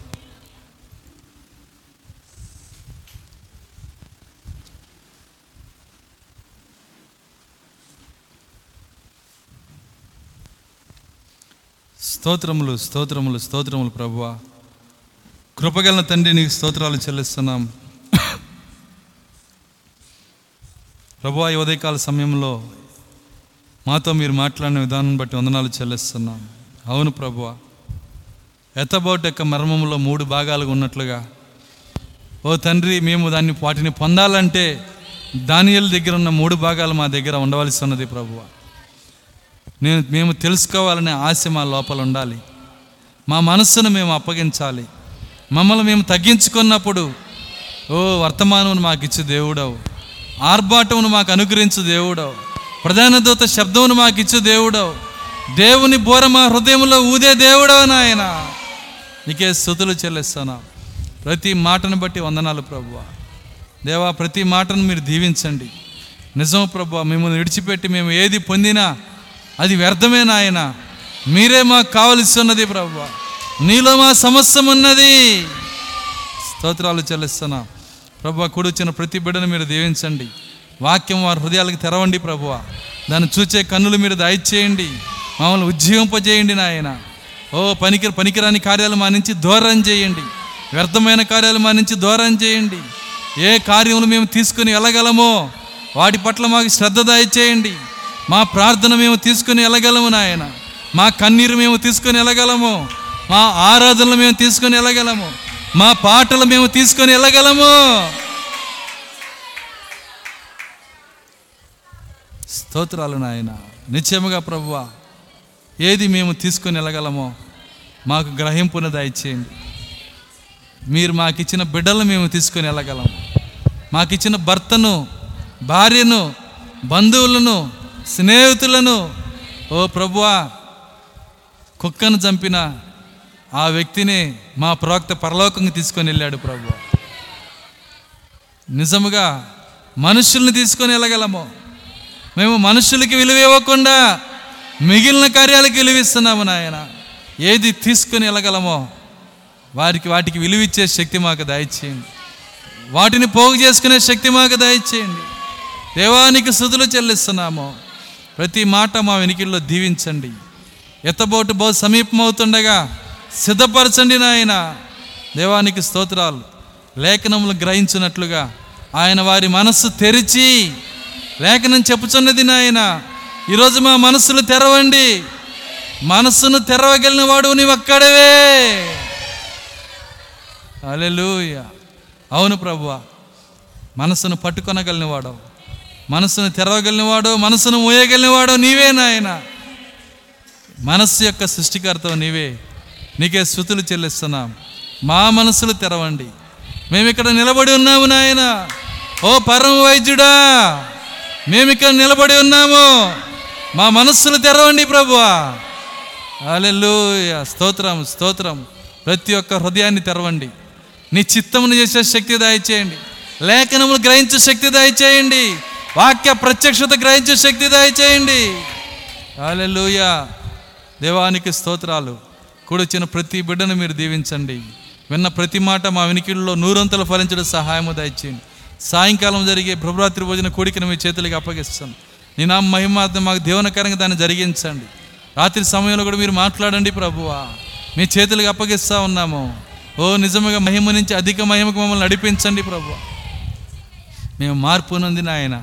చిన్న బిడ్డలుగా మారే కృప ఇచ్చేయండి నిన్ను ప్రేమించే శక్తిదా ఇచ్చేయండి నీ బిడ్డలను ప్రేమించే శక్తి ఇచ్చేయండి ఓ ప్రేమ మాత్రమే అక్కడ శాశ్వతమైనది నాయన. ఇక వేరే ఏ కార్యము శాశ్వతత్వం లేదు ప్రభు తండ్రి నీకు స్తోత్రాలు చెల్లిస్తున్నాం. అటు శాశ్వతమైన ప్రేమను ప్రభు ప్రతి హృదయంలో మీరు అనుగ్రహించండి. నీ కొరకు నిలబడే శక్తి దయచేయండి. ఇక్కడి నుంచి వెలుచున్నప్పుడు నాయన నీ గొప్ప అభిషేకం తెల్లుడు సహాయము దయచేయండి. విన్న ప్రతి మాట మా కొరకు దీవించమని యేసుక్రీస్తు నామలో ప్రార్థించి వేడుకొంచున్నాము. ఆమె ఆశీర్వంతం ముగించుకుందాం మన ప్రభు అయిన యేసుక్రీస్తు వారి కృప ప్రేమ సమాధానము ఇక్కడ కూడినటువంటి వాక్య వధువుకు భూమి మీద నాయన వాక్య వధువుకు సదాకాలంతో నడిపించును గాక మేము అందరం దేవుని స్థుతించుదాం. అలెలుయా అలెలుయా హాలెలుయా అందరికి వందనాలు. God bless you